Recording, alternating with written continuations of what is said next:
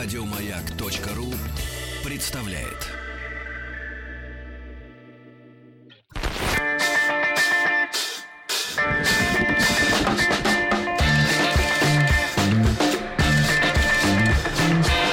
Сергей Стилавин и его друзья. На маяке. Дорогие друзья, доброе утро, всем добрый день. А, Мы наш, начали нашу сегодняшнюю программу с э, западно-германской музыки. Значит, э, перевод песни следующий. Wir feiern uns. Мы празднуемся.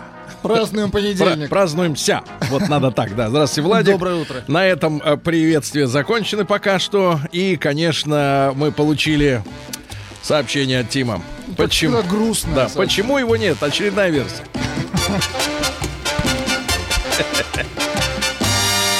А где А, Тим? Привет, Юля. А, Завтра утром меня не будет. Я немножко, как сказать, заболел. И а, вот поэтому я в больнице. И вряд, вряд ли э, выпусту- выпустят. э, вот это слово. Вряд ли выпустят э, э, до завтра. Поэтому я думаю, во вторник я приеду. Давай, пока.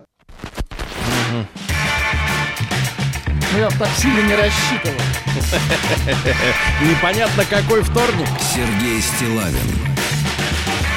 и его друзья. Ну, это нормально, это нормально, друзья мои. Ну, Тим опровергает все наши стереотипы на тему а, трудолюбивой Америки. Знаете, нам любят рассказывать, что Америка, там такая производительность труда, что мы живем так плохо, потому что мы не умеем так работать. Как работает американец? Он ни о чем не думает, кроме как о работе во время работы. Хотя посмотришь любой американский фильм, ни разу не видел там человека, который работает. Они убивают друг друга. Ну, убивают, смеются, употребляют наркотики, но я не видел рабочих людей в американском кино уже, наверное, со времен фильма «Охотник на оленя», где человек хоть как-то где-то вкалывал. Ну вот. А, ну, Тим, да, я непонятно, правда, в какой больнице, может, на Садовом кольце напротив а, военторга армии России. А, Там есть такой а, госпиталь с флагом большим. Специальный. Да, значит, ребят, пару, э, э, не пару, вернее, одна, синсе, одна си- сентенция у меня родилась. Э, Мы с Русом Ивановичем посетили э, специальное мероприятие в конце прошлой недели по долгу службы. Э, я думаю, что если сегодня случится большой тест-драйв, мы вам расскажем подробно, конкретно о цели нашей, нашей поездки, ну и расскажем тогда. Э, вот. А, Но мы оказались ради этого события, там премьера очередного автомобиля, все это пр- произошло в, в Амстердаме. Вот. э, Не надо хихикать. Э, Вот. а. Амстердам это место там такое. живут, ну. Место злачное, да. Дело в том, что, э, ну, такой, давайте пару сентенций. Во-первых, мы с вами как-то разговаривали об, о, о закате эпохи автосалонов мировых, да, я вам Ну, рассказывал. крупных, да, мероприятий. Да, о том, что, например, парижский автосалон в этом году окончательно зачах. Вот, начиная с того, что там нет красивых женщин, которые всегда сопровождали красивые автомобили. И это не унижало женщин, это унижало, может быть, страшных феминисток, но не, не, не самих красивых женщин.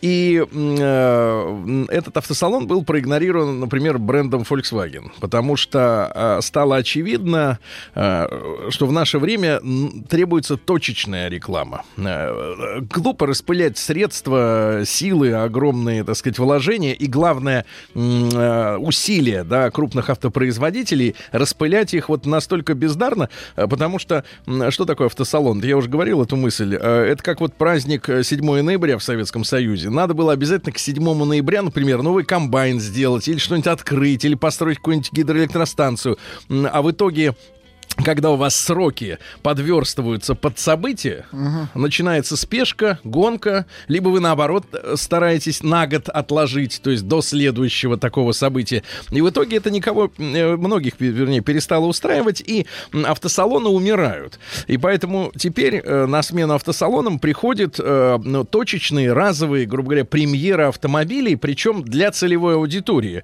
И я впервые увидел, что на подобного рода мероприятия мероприятия перестали звать массово автомобильных так называемых журналистов.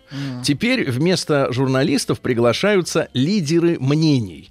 Э, Ну вот Рустам Иванович владеет этой иностранной те- Переведите. терминологией. Э, По-английски это значит influence. Так. Ну то есть типа блогеры... Влиятельные какие-то. Блог... Нет, они не то чтобы влиятельные. Ну, там влияние, конечно, двухстороннее, но из серии э, человек, который выражает мнение определенной группы населения.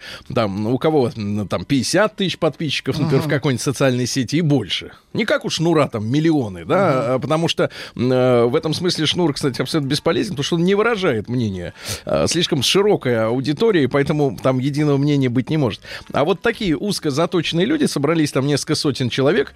Если вы заглянете в мой инстаграм, вы можете увидеть фотогра- фотосессию а, с прекрасной британской мамочкой, вот которой я сказал, что мы с Рустамом Петров и Боширов, и у нее была сумасшедшая реакция. Причем э, э, вот эти вот эти выразители мнений, это очень интересные персонажи, потому что вот эта мамочка, с которой есть у меня фотосессия маленькая, да, красивая женщина, вообще э, не совершенно не подходит под стереотип британки, начиная с того, что она в леопардовых шпильках и, так сказать, кончая фигурой, да, но мать четверых детей реально. На минуточку. И то есть Ну, она вот, серьезно. вот она выражает, грубо говоря, в своем инстаграме, у нее там 50 тысяч подписчиков, вот выражает э, м, э, интересы тех, кто симпатизирует женщинам, э, которые много рожают, являются домашними хозяйками, вот, и Соответственно, а с другой дамой познакомились, так та полицейский.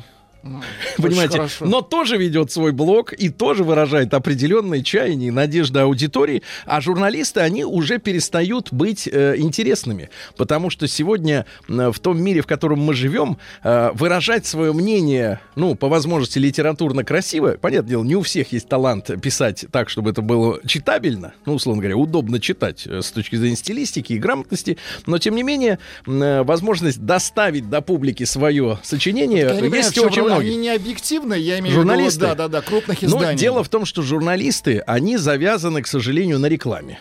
Поэтому, например, журналист не может сказать правду э, полностью об о том или ином товаре. Потому что если он напишет, что, например, автомобиль э, фуфло, то ему из рекламного отдела позвонят и скажут, парень, у нас с этим брендом контракт. Поэтому о нем писать плохо нельзя. Вот. И, и у публики теряется уважение к э, официальной э, прессе, ну, сегментированной, да, потому что нет объективного мнения. А поскольку э, у блогеров, э, ну, у них есть, конечно, обязательства какие-то, да, но в целом их много. И их всех э, бренды не могут, грубо говоря, Ну, это такое купить. да, будет Купить, уже. да. И это уже как бы более-менее объективное мнение получается, да. Вот, это первое наблюдение, ребят. И второе, э, с чем я хотел тоже с вами поделиться, и, было пару часов прогуляться по Амстердаму. Утопал э, в парах наркотических веществ, утопал. Правда, могу сказать, да, запах отвратительный. Вот. И, значит, Вас выкуривали из Амстердама. да-да-да, выкуривали. Вот В именно. прямом смысле. Да-да-да. И, значит, и- история такая, что, конечно, вот эта их культура, да, она э, сначала вызывает недоумение, потом, значит, ты по ним ищешь причины и всего остального. И, вы знаете, я, мне кажется, докопался я м, до в этой моей поездке, в нашей поездке с Рустам Ивановичем, докопался до некой до стартовой сути, когда это все началось. То есть вот как они к этому в итоге пришли. То есть вот полное раскрепощение, так сказать, э, нравов и а, ликвидация каких-то традиций, да, ну, люди, которые за, за такую а, ликвидацию, они скажут, что это ликвидация стереотипов. Ну вот, но тем не менее не для всей Европы а, они, э, так сказать, все-таки законодатели моды, на них все-таки до сих пор смотрят достаточно криво, и э, э, каждый год появляются слухи или даже иногда информация официальная, что вот-вот э, красный квартал, например, в Амстердаме закроют, проституток выселят, вот, и наркотики перестанут продавать туристам. Я уже лет 10 слышу, как они хотят перестать продавать, и все продают и продают, кому попало. Ну, неважно. Э, Суть в том, что мы вышли, значит, на центральную площадь Амстердама. И вы знаете, я вот э, речь сейчас будет короткая, но философская. И на центральной э, площади любого европейского города, как правило, находится что-то типа ратуши, ну там правительство, да, местное, и обязательно должен быть собор. Вот э, куда ты не приедешь в Европе, хоть в Милан, хоть в там, э, ну, Париж, там еще что-то, в любом случае обязательно должен быть собор. Потому что, когда эти города э, строились, да, в былые века, то э, должна быть власть мирская и власть от Господа, да? И вот э, стоит собор прекрасный, который, э, значит, красивый, высокий, с двумя шпилями, готическая архитектура, или, как у нас принято говорить, готичная. Вот. Э, и, и надпись на соборе. Угу. большая-большая реклама. То есть вот на христианской церкви большая-большая реклама э, такими длинными, вытянутыми вертикальными баннерами цветными. И написано «Жизнь Будды». И вы знаете, я вот, э, я э, как бы, я толерантно отношусь к Будде. Вообще, мне он даже, я бы сказал так, симпатичен в плане философского, так сказать, отношения к жизни. Многие мысли очень хорошие. То есть никаких противоречий у меня внутри не вызывает. Но, ребята, вы можете себе представить синагогу, э, мечеть или буддийский, буддийскую это, храм, да, па, пагода, по-моему, называется, да, вот, или какой-нибудь синтаистский храм в Японии, э, на котором будет вот подобное крупными буквами написано «Жизнь Христа». Вот я подумал, что я не могу этого себе представить. А в толерантном Амстердаме такое возможно. И мне кажется, вот когда у них начала размываться в мозгах uh-huh. ценность собственной веры, и когда они к религии стали относиться как к тому, что они уже пережили ну, в, своем, фану, да. в своем развитии. Ну, то есть это уже прошлое дело. Мы теперь, мы выше этой всей, как бы, так сказать, темы. Вот тогда вот этот бордельер-то и начался. Подумайте об этом.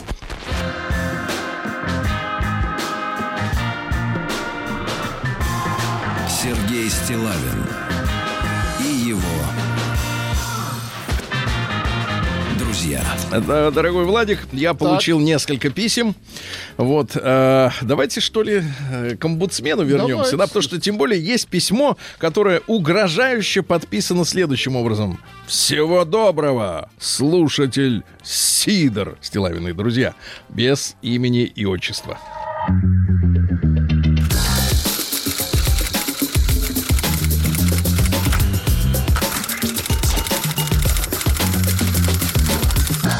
Приемная нос. Народный омбудсмен Сергунец. Итак, письмо. Сергей, доброго дня вам и вашим друзьям. Нет, и, вашим подельникам. Нет, давайте вам и в данном случае и вашему дружку. У меня выдался свободный час. И я надумал посвятить его этому письму. А ведь мог выпить бутылку Закусить. минералки, съесть йогурт, но нет, человек потратил его на письмо. По долгу службы я нередко работаю под, над, станов, над составлением, извините, деловых договоров. В этих документах раздел о форс-мажоре «Стандартная деталь». В буквальном переводе с французского «форс-мажор» — это высшая сила. Угу. Например, от себя добавлю ураган, смерч, стихия или астероид. В договорах, ну, конечно, придет Рустам и скажет, что надо говорить в договорах. Но мы с вами наши люди, правильно? Не, ну, же пока можно, да. В договорах. Оттянуться. Пока отдаст полицай не пришел. В договорах прописывают всевозможные неприятности и помехи в делах. Те, что могут произойти исключительно по воле высших сил – но в жизни случается так, что они приносят не неприятности, а наоборот добро. Один такой случай хочу вам описать. В середине 90-х вышел фильм Оливера Стоуна «Прирожденные убийцы». Ну, уже в середине десятых он снял фильм про Путина – то есть человек растет над собой явно. Человек вырос, да. Его жестокие персонажи, это про фильм «Прирожденные убийцы», отличались ос- особой враждебностью к Хорошо, велосипедистам. Вы помните велосипедистов? Там... Я с трудом помню этот фильм, хотя смотрел. К велосипедистам. Мне такая неприязнь там была... кровище, Сережа. Не очень понятно. Но, видимо, там валили именно валили, велосипедчиков, да, да, да. Некоторое время назад я развелся оставив при разводе автомобиль бывшей жене. И теперь я хожу пешком. Дорога от дома до места моей работы занимает около получаса. Бывает, что на пути я встречаюсь с людьми на велосипедах. Увидев велосипедиста, я отхожу с тротуара на обочину, чтобы освободить ему путь. Это просто сделать, когда идешь навстречу, но не всегда услышишь, когда тебя настигают за спиной. И когда велик вылетает у тебя сбоку, словно ниоткуда, это может серьезно огорошить. Меня тут как-то Чуть не сбили? вчера обогнал человек на скейте. Причем сначала был крик «Посторонись!», потом и ну, все. кстати, они очень приличную скорость набирают. Конечно. Электрические. Нет, нет, скейт. Не скутер, есть- а просто доска. Почему-то особую настороженность у меня вызывают феномены, надо говорить феномены, Феномены. которые, увидев кого-нибудь рядом и демонстрируя ему свое мастерство, убирают руки с руля и, заложив одну, из, одну за другую, крутят педали в гордой позе, представляя в это время угрозу не только для самих себя, но и для тех, кто находится поблизости. Напомню, что мы все еще говорим о мотивах фильма «Прирожденный убийца». Однажды летним вечером, тут как бы, я читал книгу... Однажды летним... Вспышка. Сколько вечеров летних прошло с той премьеры? Однажды летним вечером я читал книгу, сидя в одиночестве на лавке в парке. Книгой этой был роман «Иосиф» из «И его братья» Томаса Манна. Мне кажется, это была другая книга на странице 700, ну, в крайнем случае, 500. Хотя вы читали Томаса Манна? В переводе или Ну, в оригинале? Не ваше дело. Я говорю просто. Значит, уточняю это потому, что автор писал его почти 20 лет, и он, роман, получился весьма объемным. Когда начало смеркаться, я поднялся, чтобы уйти. В этот момент на дорожке показался человек на велосипеде. Увидев меня, он распрямился, заложив руку за руку, ну то есть на груди, и с победным видом, задрав голову кверху, проехал мимо меня. Необъяснимая вспышка ярости буквально взорвала меня изнутри. Я размахнулся и швырнул Томаса Манна ему вдогонку. Через миг, когда книжица взмыла вверх, я тут же пожалел об этом. Но на пике своего полета она раскрылась, замахала страницами точно крыльями. Хлоп, хлоп, хлоп, Немецкими хлоп. крыльями. И Deutsche Flugzeug и, поломав траекторию, шлепнулась вниз, не достигнув цели. Велосипедист был спасен. Описываю все это, и картина того дня, скорее вечера, летнего, встает передо мной как живая. Подумать только, что могло бы произойти, если бы не вот это хлоп-хлоп-хлоп. Да, мне повезло. Я желаю удачи и вам всего доброго, слушатель Сидор. Я единственное не понимаю, при чем здесь фильм «Прирожденные убийцы»? Этот неприрожденный. Прием корреспонденции круглосуточно. Адрес стилавинсобакабк.ру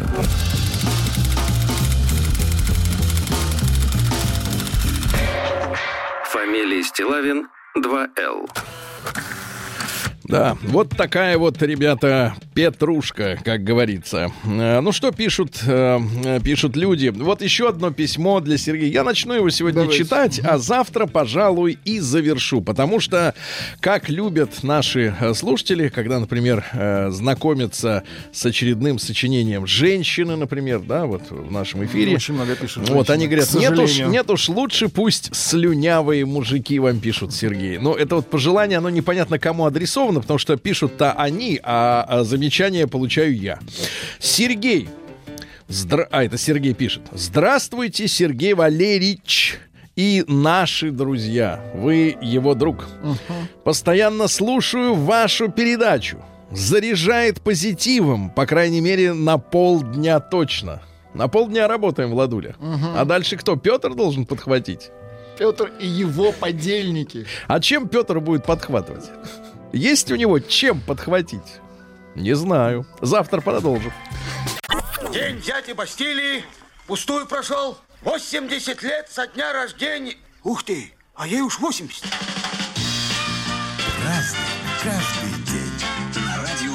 Ну что же, э, товарищи дорогие, сегодня у нас 29 октября. Октябрь заканчивается, а вместе с ним приходят уже в наши регионы минусовые температуры с дождем, со снегом. Так что время переобувать коней. Мгм. Так вот, сегодня прекрасный праздник, Владуля. Так. День работников вневедомственной охраны МВД. Давайте поздравим. Тяжелая работа. ВОХР. Да, это люди, которые сидят на страже, они проверяют документы. Документы, говорит он. Да. Дальше, э, ну, несколько таких вот посвященных медицинским вопросам э, памятных дат. Во-первых, сегодня Всемирный день борьбы с инсультом. Вот, эта тема такая не очень сильно изученная, опять же, да. Единственное, что я так понимаю, перенапряжение, стрессы, э, волнение надо избегать, надо избегать. Ну и правильно питаться, да, Владик? Правильно, правильно. правильно питаться вам в вашем Заедать. случае. А, Всемирный день псориаза. Вот почему Это что не, такое? не борьбы с псориазом, а просто псориаза. Но это вот э, кожное заболевание, кстати, не только кожное, я так понимаю, э, влияет и на суставы, к сожалению. А, 3% населения земного шара Ничего себе. неизлечимая история, но можно как бы купировать, да, да. Вот тоже день такой, и оно не заразное, то есть вот, так сказать, да. Дальше, кумхурьет, тюркиё. Типа бирбомби... Кур, куркиду, как там это, да. Бомбия. Мгм. День Турецкой Республики. В 23-м году турки, турки встали на путь евроразвития. Ну, сейчас, правда, вот как бы есть версия, что надо обратно вернуться к корням при помощи нового руководителя. Ну и сегодня Лангин Сотник. Не Ланжин, вот, а Лангин. Э, э, Святой Лангин считается целителем э, глазных болезней. Ну, всякие там, понимаете, да? Э, вот, доставали из сундуков зимнюю одежду сегодня, чтобы на первом таком легком морозце вот проветрить ее, прогнать э, А, протрясти. животных, да, если там завелись вдруг, прогреть на солнышке. М, Солнечный свет хоть и недолг, а в этот день нам дорог. В рифму говорили. Люди, люди верили в особую силу сочетания мороза и солнца, а вот эта сила способна прогнать, прогнать хворь.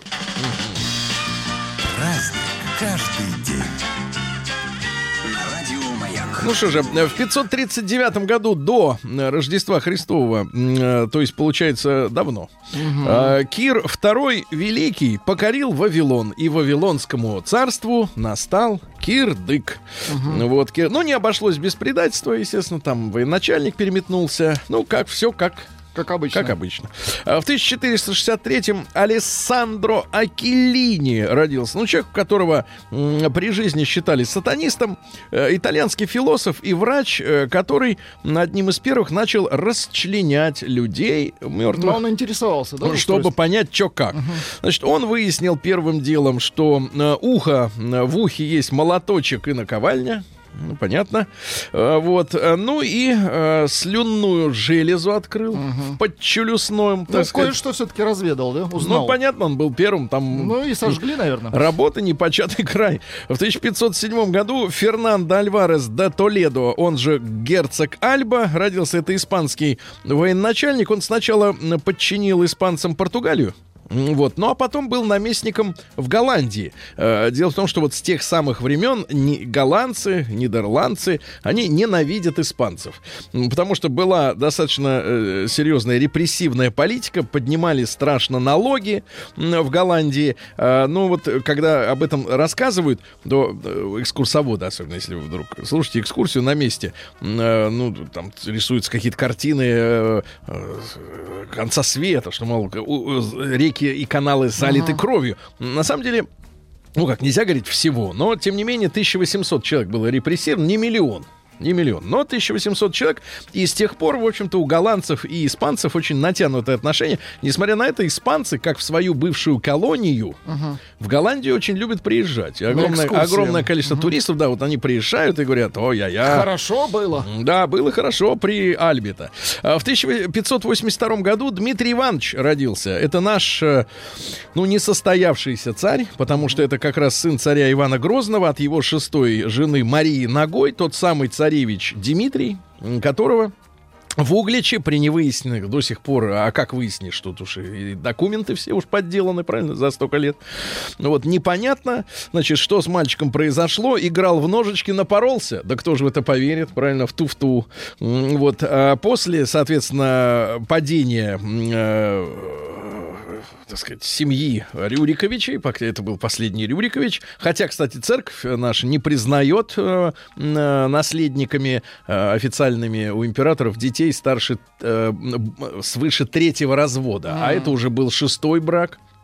Вот, но тем не менее, э, соответственно, э, Рю- Рюриковичи прервались. И появился кто? Царь Борис. Борис. Годунов, который был при товарище императоре, вернее, царе э, э, русском Иване Грозном, э, министром, да, по-нашему, если говорить. Так вот, мы, кстати, сегодня начнем специальный цикл короткий. И с товарищем Годуновым, очень интересным персонажем нашей с вами истории, тем более символично, что вот день рождения царевича Дмитрия сегодня, да, убиенного невинно младенца. В 1698-96 году по инициативе Петра I Боярская дума постановила основать российский морской флот. Все, Очень хорошо. Мы вышли в море. Э, вышли, ух ты, вышли из бухты. Э, В Это другая 1670 песня. 762 году Анри Мари Шенье родился, французский поэт и публицист. В семье дипломата родился, то есть обеспеченный, ну, в нашем представлении, да. Э, Горячо приветствовал революцию французскую. Потом его арестовали по подозрению в сношениях с роялистами, ну то есть с теми, кто хотел реставрировать монархию. А Его казнили на гильотине э, в 1794 году в июле, но благодаря брату вот рассмотрение дела Шинье несколько раз откладывалось. Если бы еще на два дня, вот какая циничная штука истории, на два дня бы еще отложили рассмотрение дела, э, то, возможно, он остался бы жив, потому что через два дня пал режим Робеспьера. Они же под конец своего правления, вот эти революционеры, они же калашматили сотнями людей, просто резали, резали, резали. Они все хотели избежать, э, э, сказать, э, против себя каких-то Ну, бучи, да, восстана- да, да. Мгм. восстаний, да. Ну и э, два дня бы еще, и по- поэт был бы жив. Ну вот давайте строки. Давайте. Я был еще дитя, она уже прекрасна. Вот у вас были чувства к старшей женщине? Конечно, в школе. О, Ну, сколько ей было? ну, преподавать сколько? Ну, да, Ну, да. Шесть. 25. Мгм. Я был еще дитя, она уже прекрасна. Как часто помню я своей улыбкой ясной. Она меня звала, играя с ней, резвясь, младенческой рукой запутывал не раз. Я локоны ее, персты мои скользили по груди, О, по челу, меж пышных роз и лилий. как вообще складно-то, а? Да, да, да, да, да. Вот когда мальчик тянется к прекрасному. К науке. Да, в 1700 к науке побеждать. В 1793 году во Франции чрезвычайный суд, созданный ранее как временный трибунал для борьбы с врагами революции, получил официальное название революционный трибунал. Ну вот как раз он был основан в день рождения поэта, и через год уконтрапупили товарища. В 1811 году Луи Блан родился. Это французский утопист-социалист. Как всегда, все вот эти фантазеры, они из обеспеченных. Потому что человеку труда не- некогда выдумывать фигню. Он работает, ему надо кормиться и кормить этим своих близких. когда. А это дворянская семья, у него бабла много, он, может, соответственно, может на досуге. А досуг-то круглосуточный. Спишь, жрешь, выдумываешь, правильно, ничего не делаешь. Вот. Основу социализма товарища Блана, э, значит, составляет идея общественных мастерских. То есть это кооперативы, Руководство выбирается, оплата труда поровну, вот. Ну и, соответственно, эм, э, лозунг у него такой, он придумал лозунг, который стал э, основой социализма. От, ка- нет, капит- коммунизма. От Коммунизма. каждого по способностям, А, каждому по потребам. Да, вот это вот он придумал тоже такую заманчивую тему. Он считал, что экономическая конкуренция должна быть ликвидирована. Вместо нее следует ввести принцип братства. Но мы знаем в истории, когда, например, э, братья-то друг друга даже и убивали. Так что Гражданскую-то да. Братство, оно такое. Да я и да, древние русские цари, помните, вернее, Да, те да, самые князья, как они друг друга ж.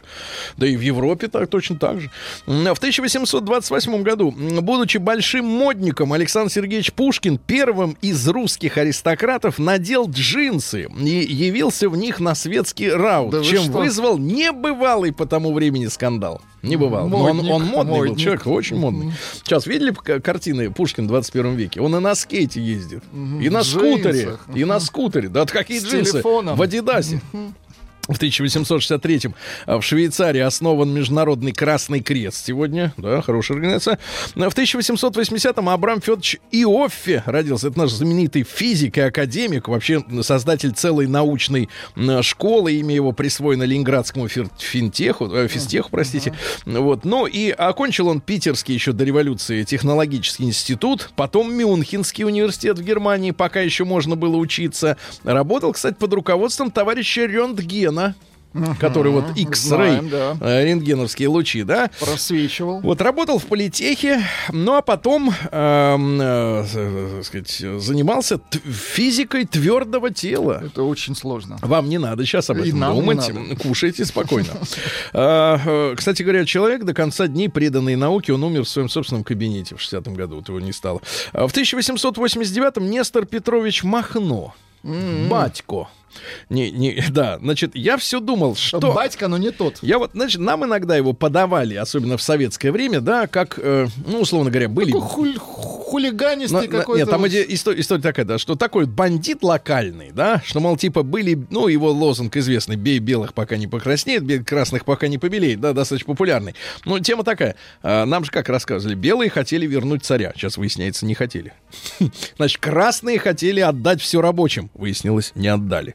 Вот, а, да, все заводы. А что ж за батька Махно, да, такого? Он даже героизируется же, да, последнее время даже как-то вроде как и прикольный чувачок. А на самом-то деле, я вам цитату проведу. Так. Значит, он опубликовал свои воспоминания, он же на Западе умер-то. А, воспоминания «Русская революция», а теперь, внимание, в Украине. Ничего не напоминает? Вот откуда Сла... это, в Украине. Об одном лишь приходится пожалеть мне, выпуская этот очерк в свет. Это то, что он выходит не в Украине и не на украинском языке. Культурно украинский народ шаг за шагом идет к полному определению своего индивидуального своеобразия. Слушайте, а ведь он был сепаратист. Uh-huh. Причем национального свойства. Но в том, что я не могу издать своих записок на языке своего народа, вина не моя, тех условий, в которых нахожусь. То есть, то ли он сам не умел балакать, э, то ли грамоте не был обучен. Короче говоря, это, оказывается, что батька Махно, это вот такой э, правый сектор, короче. В 1888 э, сегодня произошло крушение императорского поезда. Помните знаменитая история, когда царская семья ехала из Крыма в Петербург? Значит, есть официальная версия. Сейчас вас ней познакомили. Официальная версия заключается в том, что э, поезд был перегружен поскольку тяжелые специальные вагоны и два локомотива. Причем локомотивы, один был э, для пассажирских составов, а другой для грузовиков. Они были все сцеплены в единую систему, uh-huh. и ехали они... М- с разной скоростью. Uh-huh. То есть они друг друга, один тормозил, другой тянул. Uh-huh. И фактически говорят, что железнодорожное полотно в этом месте не было рассчитано на такое количество, во-первых, осей, и на такую нагрузку. И второй паровоз, который э, шел и дергал первый, он, соответственно, расшатал полотно, и в конце концов рельсы разошлись, и 10 вагонов у контрапопись, причем царские вагоны, тяжелые, ну, грубо говоря, в, в кавычках бронированные, uh-huh. да, э, раздавили вагон с прислугой, там 13 человек были, так сказать, э, погибли. Ну, помните, что царь, царь Александр Третий держал крышу на своих плечах, пока люди выбирались, да, когда все это разрушилось. Но была и версия теракта. Говорят, что м- помощник повара императорского поезда заложил бомбу с часовым механизмом, угу. а сам сошел на предыдущей станции и уехал за границу, что является фактом. Но чтобы других террористов не стимулировать к подобным э, вещам, была э, умолчали, официально да. распространена угу. версия о том, что это просто вот расшатало рельс. Хотя тоже какая-то история странная. Ну и в 1896-м э, оглушительный Полный провал. Антон Павел Чехов э, снискал э, в, э, в Санкт-Петербургском театре. Чайка провалился, он говорит, больше для этих сволочей актеров ничего писать не буду.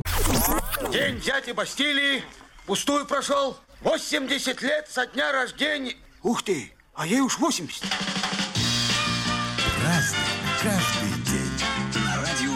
Друзья мои, 29 октября сегодня интересный товарищ родился в 1897-м, Андрей Григорьевич Костиков. Это наш инженер и герой социалистического труда. Ну, говорят, что он занимался реактивным э, движением, вопросами, был учеником э, Циолковского. Кстати, в гражданскую воевал вместе с Николаем Островским, который вот, так сказать... Угу. Э, писатель. Да-да-да, писатель. Ну, и м, говорят, что наша установка БМ-13, которую называли «Катюша», э, произошла от официального название КАТ, то есть Костиковские автоматические термитные. Термитные не в смысле, так сказать, жуки, э, которые грызут дерево.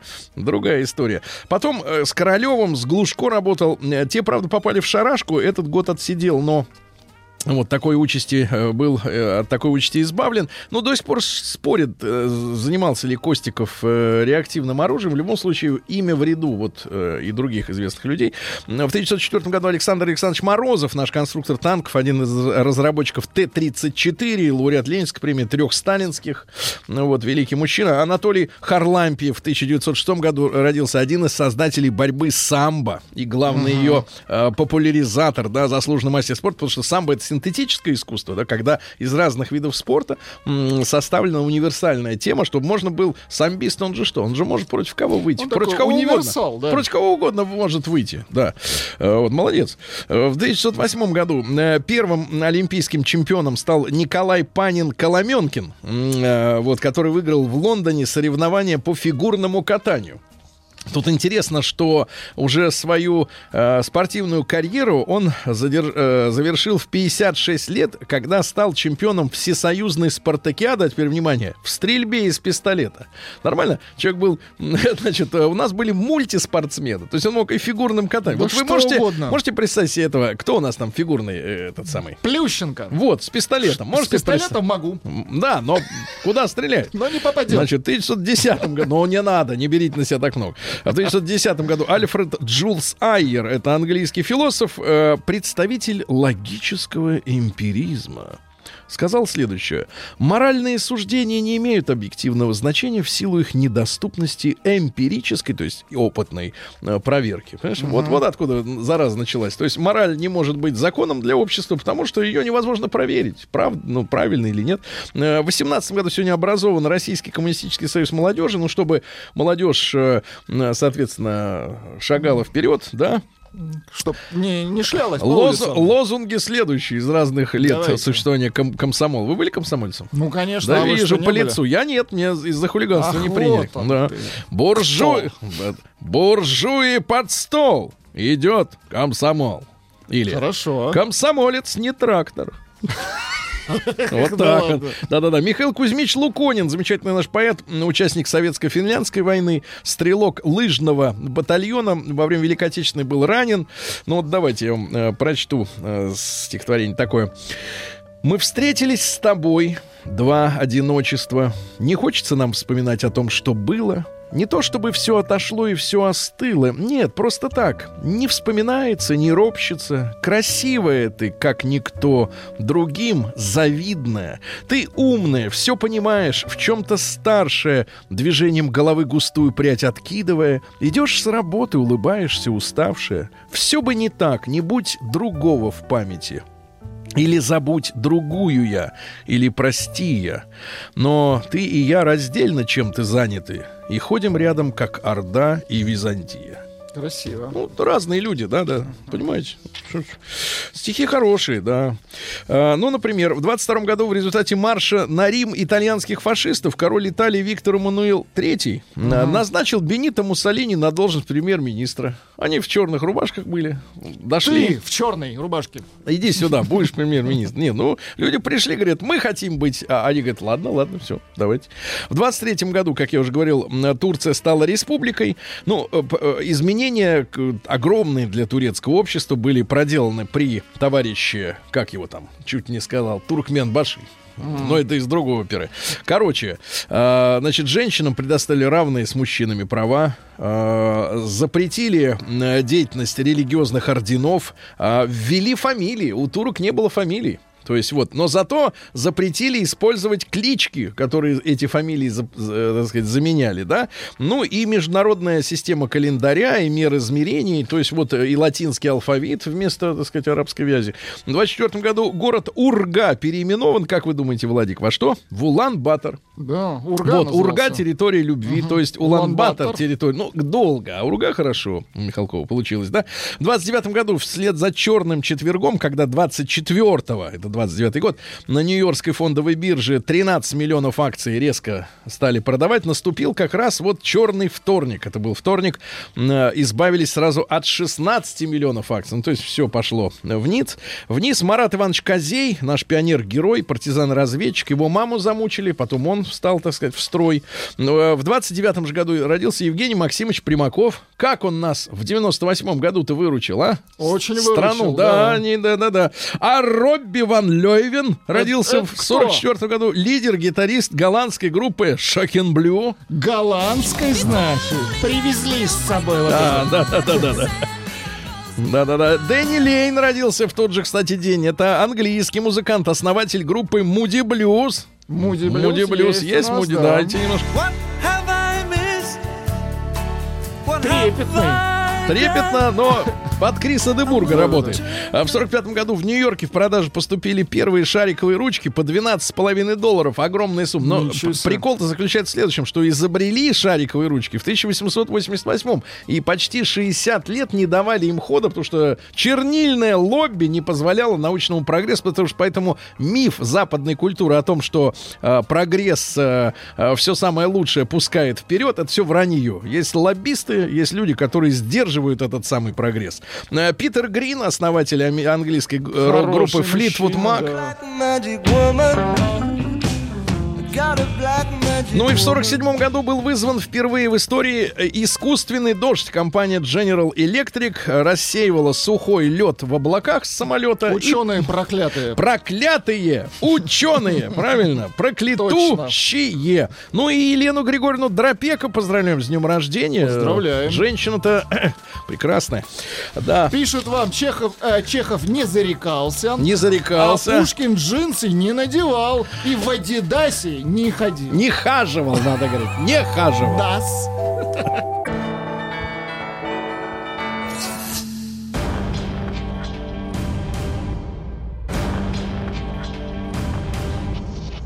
Новости региона 55. Ну, типичное сообщение из Омска. Амич украл из а, морозильника два ящика мороженых, а, мороженого, продал его весь за час по бросовой цене и напился. Амич сдал в ломбард дешевую цепочку под видом золота. И напился. Получил, получил, получил. Всё, заканчивай. Получил- этим глаголом. Получил 21 тысячу рублей, а затем его взяли под стражу, потому что А, он... не успел напиться. Не успел, да. В Омске в преддверии Хэллоуина прохожие нашли белый гроб. Белый гроб. Белый гроб. В Омске автобус, автобус провалил в огромную лужу и напился лужи. А Чиновники в Омске судятся из-за непостроенного метро. Вот это единственная станция. А да, с кем они строят? С мет- со станцией Судятся, метро? судятся, судятся, да. Ну и пару сообщений буквально, нет, одно. Откормленные утки не могут взлететь, чтобы покинуть Омск. И напиться на радость. Не, Пить будут здесь. Сергей Стилавин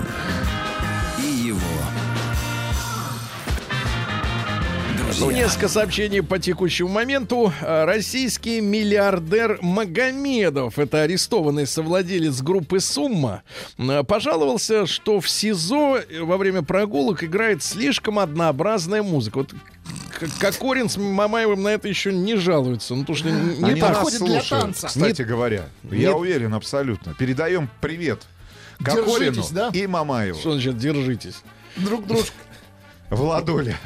А у них поставленный удар. Тихо, минуточку. Так вот, Так мы а, крутят, их. крутят, говорят, одни и те же песни. Дальше. Россияне объяснили, а то мы не знали, почему на отдыхе не хотят селиться в апартаментах и предпочитают отели. Просто не хочется готовить. Женщины хотят отдыхать. А, анкету и автограф Цоя, которую он заполнял э, в 85 году при выступлении в Ленинградском рок- рок-клубе с заявленной стартовой ценой в 1 миллион рублей, не купил никто. Да ладно, вы в курсе, что на Это Авито бумажка. продается посмертная маска маска Пушкина. Не 100 надо. тысяч, 100 тысяч Это рублей подделка. всего. А, Это не подделка. «Москвич», Потому что минуточку. даже а, сотрудники Московского музея и музея в Санкт-Петербурге подтвердили купить. подлинность, но у них нет бюджетных средств на покупку посмертной маски Пушкина. Я представляю, 100 тысяч рублей. У нас при- есть прижизненные стихи по это достаточно. А, Москвич э, Матвеев увидел вещий сон и сорвал куш в лотерею, выиграл 9 миллионов рублей. У кого Да, да, выиграл? да. У кого выиграл? Спортлото выиграл. Ну и, наконец, э, сколько россиян не могут выехать из страны из-за долгов перед банками? Миллион триста тысяч человек. Миллион триста тысяч. Наука Короткой И строкой. жизнь. Да, наука и жизнь короткой строкой. Но вот, Рустам Иванович, вы извините, но так написано. Секс способствует развитию интеллекта. Да. А Вы наши- сейчас про кого в этой Минуточку. На, наши ученые научились производить топливо из грибов. А Китайцы создали роботы из жидкого металла, как терминатор. Значит, смотрите, составляет э, терминатора три части. Батарея, пластиковое колесо и капли сплава жидкого металла на основе галлия. Так вот, этот робот может затечь под дверь и открыть, например, э, задвижку. Фантастика. Объяснено происхождение выброшенных морем загадочных сумок э, на побережье мыса Хатерас в Северной Каролине. Оказывается, это не сумки, это яйца скатов. Э, да, дальше. Э, Трюфели. Ученые раскрыли секрет трюфелей. Оказывается, крошечные дозы этого гриба э, помогают рождать новые творческие идеи. То есть какое-то явно наркотическое воздействие. Ну и, наконец, Владик, ученые доказали, что женщины разных национальностей Так. рожают по-разному. Не будем углубляться. Тем более женщин в этой студии нет. А куда вы хотели углубиться? Я вам потом новости капитализма. Ну, смотрите, капитализм. Э, американец э, нарядил сына на Хеллоуин в костюм Гитлера и пожаловался, что испытывает травлю со стороны друзей. Хэллоуин-то вроде бы завтра. Так уже нарядил. А, уже нарядил. А что, пусть Фу. мальчик выспится в костюме, а- а чтобы усы не отклеивались. А, фуражки у него не было. Фур- Кстати, был... не была. Была фуражка? Когда на улицу А, выходил. Начале в самом была. В некоторых Потом фильмах. украл. Давайте, Американец, В некоторых фильмах да, было. американец вернул в библиотеку книгу, которую его мамочка взяла в 1934 году. За задержку заплатил штраф 1542 доллара. А В Сиднейском океанариуме гомосексуалисты-пингвины обнаружили, что у них вылупился э, птенец. Вылупился, да.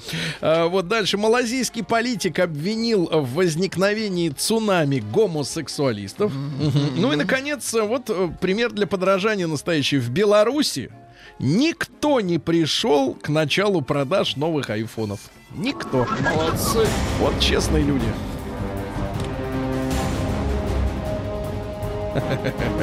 Никто не пришел.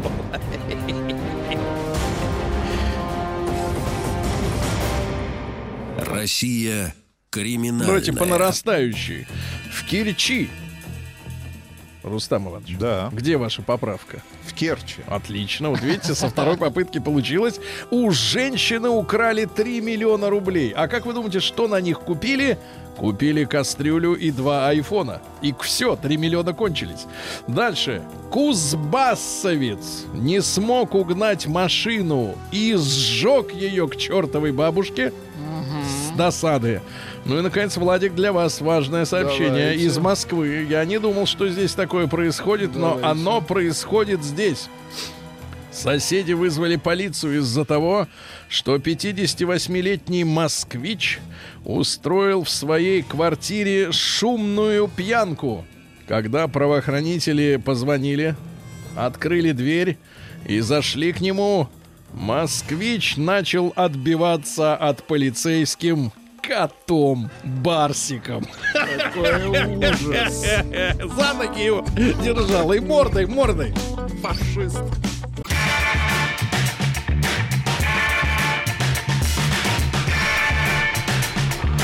Сергей Стилавин и его друзья. Друзья мои, я напомню вам, что сегодня в очередной раз э, болеет э, Тим Керби. Надо его, кстати, в поликлинику для опытов сдать. Вдруг что-то серьезное. И пришел вместо него Рустам Иванович, утомленный э, дальними странствиями, поездками. Но, тем не менее, вот вижу в глазах его... Поездками по нашей стране. Давайте так, такой тусклый свет воспоминаний в этих уставших глазах э, перса. А тусклый свет воспоминаний касается комсомола, ребят. Сегодня Да, потому 100 что я лет- был комсоргом. Минуточку. Комсоргом Не удивляюсь. Не удивляюсь почему-то я. Так вот, ребят, сто лет сегодня комсомолу. А, Значит, буржуи под стол. Идет комсомол. Этот слоган я сегодня вам воскрешал уже час назад. Вот в нашей исторической рубрике. Ребятушки, сто лет а, обойти эту организацию, из которой вышли, ну, в принципе, все олигархи э, сегодняшней России. Найдите хоть одного, который из них не был Ну, комсомольцем. только вы не вышли. Ну, тот же Ходор, например, организовал при одном из заводов э, комсомольское, я так понимаю, кооператив. Вот, через который начали сбывать по завышенным ценам продукцию этого самого завода. Вот в чем была в чем была суть кооператорского движения в крупных масштабах? То, что а, их создавали при крупных предприятиях и дефицит спускали уже э, в народ не по, э, так сказать, ГОСТовской цене какой-то, да, такой э, принятой, а по, по- по- по кооперативной, то есть по спекулятивной. В принципе, вот все эти ребята, которые в- приватизацию встретили в 30-летнем возрасте и нормально на этом нажились, это вот все комсомольцы, да, потому что в партию принимали уже людей более взрослых. Да, та- эти люди воротили уже другими немножко делами. Но, тем не менее, мы отдаем дань уважения героизму комсомольцев, правильно, как многие, большинство из них, давайте так скажем, большинство из них, во, всяк- во всяком случае, комсомольцы там 40-х, 50-х, 60-х, да, это честные, самоотверженные люди, да, которые действительно не за рубль, не за, не, не за тысячу, а за идею. Делали великие дела, строили предприятия, строили БАМ, э, воевали, вот, и, и все это честные люди. Э, Конечно, сказать о комсомольцах 80-х годов, что это э, ровня, э, значит, тем выдающимся, э, так сказать, членам нашего общества советского, э, язык не поворачивается, особенно последних, э, особенно вот э, когда гляжу на комсорг. Но а тем что не вы менее. имеете против? Минуточку, а мы сейчас разберемся. Мы давайте, ребят, Взносы поскольку... платил. Давай, да, отли, вот и достаточно, конечно, могу. конечно. Людей в комсомол принимал. А теперь мы это золото партии ищем, Да. свищем, не можем найти никак. Так вот, ребятушки, пожалуйста. Давайте, М1 на номер 5533, да, а, а, вы считаете, что комсомол выполнял важную функцию в нашем обществе, но не, не, не за все 70 лет, условно говоря, истории государства, а вот в то время, когда вы были в возрасте комсомольцев, давайте так, об этом, ну или теоретически. М2, соответственно, не видите пользы от этой организации. Ну, большой разговор, давайте окунемся в воспоминания. Комсорг вспомнит, э, сколько он заплатил взносов, вот, и чем мы... И, и давайте, давайте Да взнос-то Нет, помню, помню, Да. помню на самом Да деле помню, ночью, помню. помню, как принимал Ночью людей платил. в комсомол. И главный вопрос, на котором я, которым я валил большинство пионеров, Валил. какое количество комсомольцев принимало участие, участие в штурме э, Зимнего дворца? Отличный 17 вопрос, 17 отлично, отлично. Ты хороший, хороший комсорг был. Ребятушки, итак, ребят, давайте. э, Плюс семь девять шесть семь сто три пять пять три три. Что вам лично дал комсомол? Это разговор для тех, кто в комсомоле был. Правильно? Что вам лично дал комсомол? Итак, старички отвечают на этот вопрос. Для всех вопрос М1 на 05533. Э, Да, э, эта организация дала очень много стране, обществу, людям, э, порта- порторгам, например, в частности. Э, М2 нет особого смысла в этой конторе под названием «Комсомол» не вижу. После новостей сразу же ваши звонки и мнения.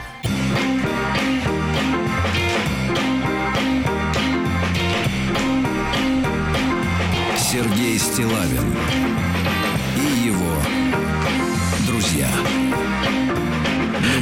Ну что же, э, я думаю, что нас э, сегодня будут с интересом слушать э, комсомольцы, добровольцы былых, так сказать, поколений, может быть, постарше, чем мы, потому что люди примерно нашего возраста и помладше следующим образом, к сожалению, не подписывая свое сообщение, ненавидел пионерию, а комсомол, слава богу, разогнали. Вот такое отношение у человека к этой организации, столетие которой мы отмечаем сегодня. И, ребята, надо сказать следующее, что, конечно, мы, во-первых, давайте поздравим тех комсомольцев, да, э, с этим э, для них э, важной датой, с этой важной датой, да, тех комсомольцев, которые были э, честные, смелые, вот, э, бескорыстные, вот, потому что, еще раз повторю, 80-е годы, особенно вторая половина, да, кооператорское движение, когда комсомольские кооперативы, вот вся вот эта вот история с выводом налички и так далее, вот, э, чести, мне кажется, эта организация совершенно не делает,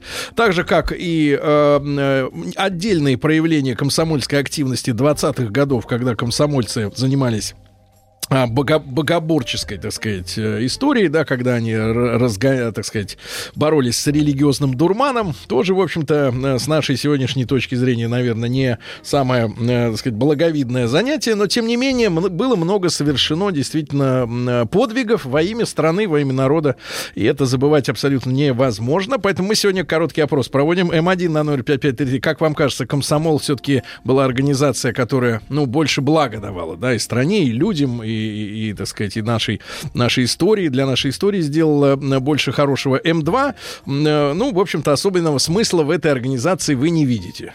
Мы не про возрождение ее, да, мы про оценку скорее, да, про оценку. То есть она скорее отрицательная. М2 отрицательная, М1 положительная. Ну и большой разговор. Вы были, соответственно, комсомольцем, а те, кто не был, они слушают.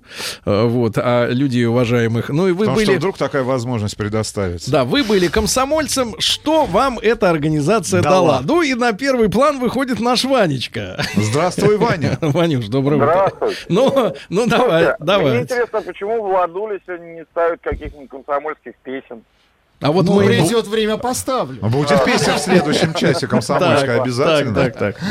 Слушайте, вы знаете, я вот сейчас напрягался и думал, что вот я, я был комсоргом роты, понимаете, в чем дело? Вот. Да, ну потому что были Конец все Лабудаевы, в общем, э, единственный был я, которого можно было хоть как-то, что про страны НАТО мог ответить. Слушайте, и я вот сейчас напрягаюсь, вспоминаю, а вы знаете, вот было и все. И вообще ничего, то есть это не дало, не отняло. То есть вот было оно и было. То есть как у Ротару. Было, было, было и Да, прошло. Ну, прошло, о, понимаешь, все. Дикие. И прошло, Ну превратившись давайте, в ООО. ну давайте, вам ничего в плане материальном не дало, правильно? Как людям, которые там лет на 5, на Знаете, 10 до- старше. До материального я чуть-чуть не дорос тогда, да, вот, а, до- а морального уже и не было. Морального не было, да-да-да. А чем вы занимались-то вообще? Вот ты в Ну, школе был? Нет, в школе был. был? В школе. Комсоргом роты я был. А в школе был слушай, комсомольцем? В школе был. Ну вот я говорю, Сереж, и у тебя же наверняка то же самое, что вот оно было, ну да, какие-то Нет, у меня там- то же самое, но у меня с, комсомоль, с комсомолом связаны светлые воспоминания. Меня туда не, не пустили. А, Из-за поведения? Из-за поведения. Мы были с другом Не хулиганами. могу себе представить, Хулиганом. конечно, вас хулиганом. Нет, Да, мы, да, были, я мы были тихими хулиганами. Они Но об этом все знали, да. Напалмом. Да-да-да. Спасибо, Ванечка. Так, итак, комсорг рота, но нечего вспомнить. Ребята, неужели это праздник для тех, кто 55 плюс сегодня? Плюс 7 967 103 5533 и 8495 728 Вот, 71 а погоди, погоди. Вот, конечно, куда без Вячеслава, когда речь идет о комсомоле. Слава, мы вас поздравляем со столетием организации. Спасибо, Сергей. Профессиональный Вы, вы были Ну как я? А чему посвящено мое образование? комсоргом? Только, только, только в отличие от Ванечки я был комсоргом полка, а это, между прочим, на всякий случай офицерская должность.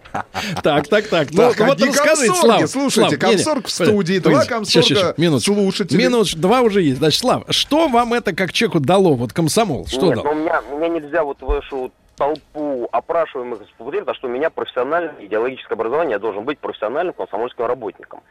То есть я к этому готовился, вся моя жизнь, там как-то, то, что вы говорите, как же так слава получилось, что был двоечником, дурачком, и на тебе. Так повезло, да, там, как же так, Маша передавится и вдруг стала путанкой. Ну, повезло, девчат.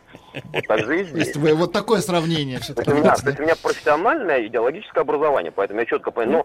Но как бы э, в защиту я, конечно, много мне чего искать по поводу комсомола не буду, но в защиту, вне сомнения, там Рустам подтвердит, и вы, Сергей, что весь ваш набор мракобесного патриотизма, который сейчас полностью потерян, он был через комсомол проведен Конечно. среди, среди вас. Кроме того, что вы были латентным, как вы говорите, э, бандитом-хулиганом, вы еще были внутри-то латентным патриотом, а это все делалось только через логическую работу. Диагноз по телефону ставить, ставить нельзя, Вячеслав, А людям. Вы только что сами сказали, просто я сказал другое слово. Вы сказали скрытый, а есть более красивое. Прекрасно. Хорошо, Вячеслав, хорошо. Давайте, а вот Лану из Майкоп. Давайте все-таки настоящих комсомольцев, не вот этих профессионалов, так сказать, слова и меча. Да, давайте. Лан, доброе утро. Да. Доброе утро. Доброе Лана, Доброе утро, ведущая. Да. Доброе утро, страна. Да. Мне 50 лет, сейчас я проживаю в Майкопе, но до 90-го года я жила, ну, родилась и выросла в Эстонии, в Таллине. Мгм. Я была секретарем райкома комсомола. Да что ж такое-то, одни комсомольские работники Тихо, тихо, тихо, сейчас, сейчас. Ладно. да, я была комсоргом школы, и вот по поводу того, что дал мне комсомол. э, В 85 году, будучи, как говорится, еще в комсомоле, по комсомольской путевке я поехала в стройотряд на Сахалин на два месяца. Естественно, все, все передвижения, все, все путевка была бесплатна. Я считаю, что это большая удача, потому что даже в то время на Сахалин, Таллина на трех самолетах, да будучи, как говорится, ну, это было как-то нереально. Сейчас даже представить невозможно. Но тогда это было круто. Ладно, э, путевка хорошо, чтобы там поехать и поработать. Это замечательно. А м, как товарищи эстонцы-то в комсомол шли активно? А, ну, тогда же был СССР, и как бы понятие разделения, что эстонцы, русские у нас как бы не было. Мы все были А когда это началось? Слушайте, в каком году вот у них это прорвало вот эту всю историю? э, в 90-м. Мгм. Ладно, ну а как, как человеку, что вам дал комсомол? Ну, кроме путевки на Сахалин. Все. Бесплатно. У меня девичья фамилия была Корчагина. А теперь? Ну, теперь, теперь она другая. Теперь Ну, наоборот, Сергей, фамилия. Тогда я А теперь наоборот, был я понял. Тогда Корчагин, а теперь вот, вот тут зло-то все в этом, да, спасибо. Образу строителя Да, коммунизма, давайте, правильно? давайте. Итак, Лана Корчагина, ты понимаешь, да, летит на Сахалин. Да, я согласен, романтично. Так, товарищи, давайте. Наверное, комсомол хотел мне что-то дать. Может, комсомол и завод хотел какой-то мне подарить. НПЗ. Но я так и остался пионером. Страна развалилась, и комсомол, соответственно. НПЗ, так, так. Ну, у меня, к сожалению, не может пока загрузиться. А у вас, а у вас, еще- а у вас еще грузится, одно хорошо. сообщение. Маяк в 74 году была комсоргом в группе. Собирала деньги. 31 рубль на минуточку. Это серьезная Да, сумма. да, да. Потом нести А, домой. По дороге домой встретила цыганку, вытащила все. Пришлось э, внести стипендию. Вот, Видите, вот. Элла, Москва. Одни убытки от комсомола. Давайте Владислава послушаем из Питера. Владислав, доброе утро. Доброе да. утро. Слава, вам 40, вы физически не могли быть комсомольцем, правильно? Не, почему? Я был комсомольцем. В каком году-то, Слава? Э, В 80-х. Погодите, вам 40? Ну, я Как вы округлил. успели-то? Что, значит, 40 копеек. А, что 50 значит, погоди, ну мы же не дамочки, не дамочки в благородном собрании. Давайте будем буквально. Ну хорошо, что вам дал комсомол-то? А, Комсомол мне дал ощущение получения той технологии, по которой захватывалась власть в отдельно взятом подразделении, так скажем. Вот мы тогда были в лагере в трудовом, и там было три школы, которые друг друга не знали совершенно. Вот. И мы с моим другом, а друг у меня был такой самый, наверное, отпетый хулиган в классе по кличке Махно. Вот. Мы с ним первый раз пришли на это собрание, вот, и там, соответственно, выбирали президиум. Вот. И все стали как бы там ну, так вот стесняться, и я первый встал и стал рассказывать, какой мой друг хороший, какой он вообще хорошо учится, как Мгм. помогает То есть ты девочкам. был промоутер. Да, и его сразу избрали в президиум. Вот. И как только он сел в президиум на сцене, он сразу сказал, что вторым человеком должен быть я, потому что я тоже хороший парень, вот у меня все в порядке, и мы оба сели в президиум и были просто в шоке. Как вот, Как легко можно прорваться, да, без да, геля. как мы за две Ага. секунды. Вот. Ну, потом пошла рутинная работа какая-то там, вот. Ну, Вскоре мы там это все забросили дело, стали заниматься своими делами. Ну, вот такой момент был. Ну вот кроме этого прикола, так вот, дал, дало что это вам, Владислав? Сам комсомол? Ну да. Ну, наверное, ощущение такого, как бы, коллективизма, братства, там, что все вместе, дружно, То можем что-то то есть в, сделать. пионере, в пионерах не так было, да? Не настолько вместе. Ну, Как пионерии, только повзрослее. Повзрослели. Хорошо, спасибо, Владислав. Так, да. да. Давайте Пашу из Раменского послушаем. Ему 36. Павел, доброе утро. Доброе утро, господа. Давно Паша. не слышались. Так э, точно. Паша, вот скажите, но вы-то точно не были ведь э, в этом Нет, самом я комсом- комсомольцем не был, но как человек любопытный, я все-таки Так. интересовался, что ж такое комсомол и с чем его едят. Мгм. Ну и что я выяснил, смотрите. Конечно, на каждом этапе развития комсомольская организация, она имела, если не ведущие, то, по крайней мере, определяющие роли в истории развития. Я для себя выразил несколько этапов этого развития. Первый – это 20-е годы, э, начало 20-х, начало 30-х. Это абсолютный негатив, это слом Российской империи, уничтожение старого слоя и кровавый передел всего, что только можно. Второй это этап 30-е, 40-е, это великое напряжение, которое в том числе с, с комсомольской организацией. Мы э, индустриализировали страну, выиграли Вторую мировую, и отстроили ее заново. Третий это абсолютно романтика 50-х, 60-х и начала 70-х, середины 70-х годов. Это Днепрогэс, БАМ, стройки. Это самый, я считаю, такой комсомольский взлет. Это самый большой расцвет комсомольской организации. И третий, как вы уже сказали, это 80-е. Это, наверное, уже пошло с 83-го, с 84-го и закончилось в 91-м. Это абсолютный негатив. И наше поколение, вот 30-40 лет, помнят именно это, когда именно комсомольские вожаки, комсомольские порторги и все прочее начали в конце 80-х дербанить заводы, создавать кооперативы, Ну да, а, да, в да. 91, а в 91-м уже полностью уничтожили. Причем за один год они переобулись в воздухе настолько, что превратились из комсомольцев. Но, правда, пиджаки оставили себе красными, как напоминание о том, кем они были. Но по большому рынок э, как негативных, так и отрицательных их много, и каждый человек должен сам делать. Понятно, понятно. Хорошо, хорошо. да. Алексей Антипов э, пишет в нашей официальной группе ВКонтакте, тоже год был комсоргом группы. Все, что я делал, это писал протоколы комсомольских собраний, которых на самом деле не было. Так. Из лозунгов комсомольцев. Чем больше выпьет комсомолец, тем меньше выпьет хулиган. Давайте Ваню из Екатеринбурга послушаем. Мы 49. Иван, доброе утро, добрый день. Здравствуйте. Иван, вы успели побы- побыть комсомольцем? Какие... Я побыл Да, комсомольцем, я был тоже, все секретари комсомольской организации звонят. Да. В общем, я по этому поводу и хочу сказать. Вообще, на самом деле, э, обсуждалось и предыдущие у вас э, эфиры.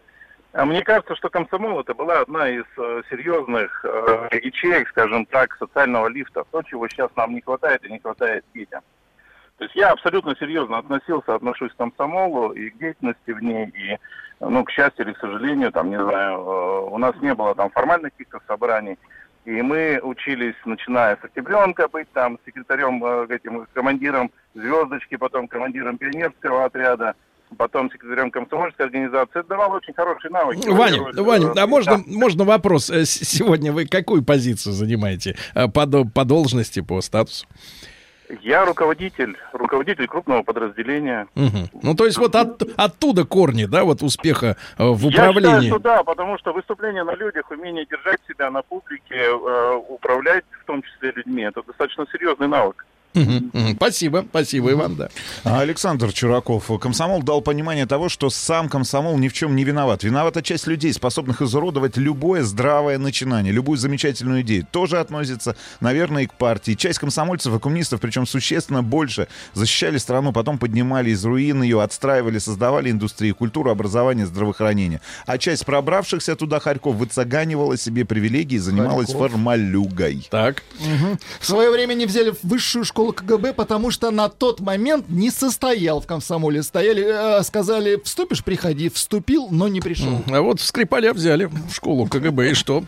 Да, ну что, ребята, э, с праздником, товарищи комсомольцы.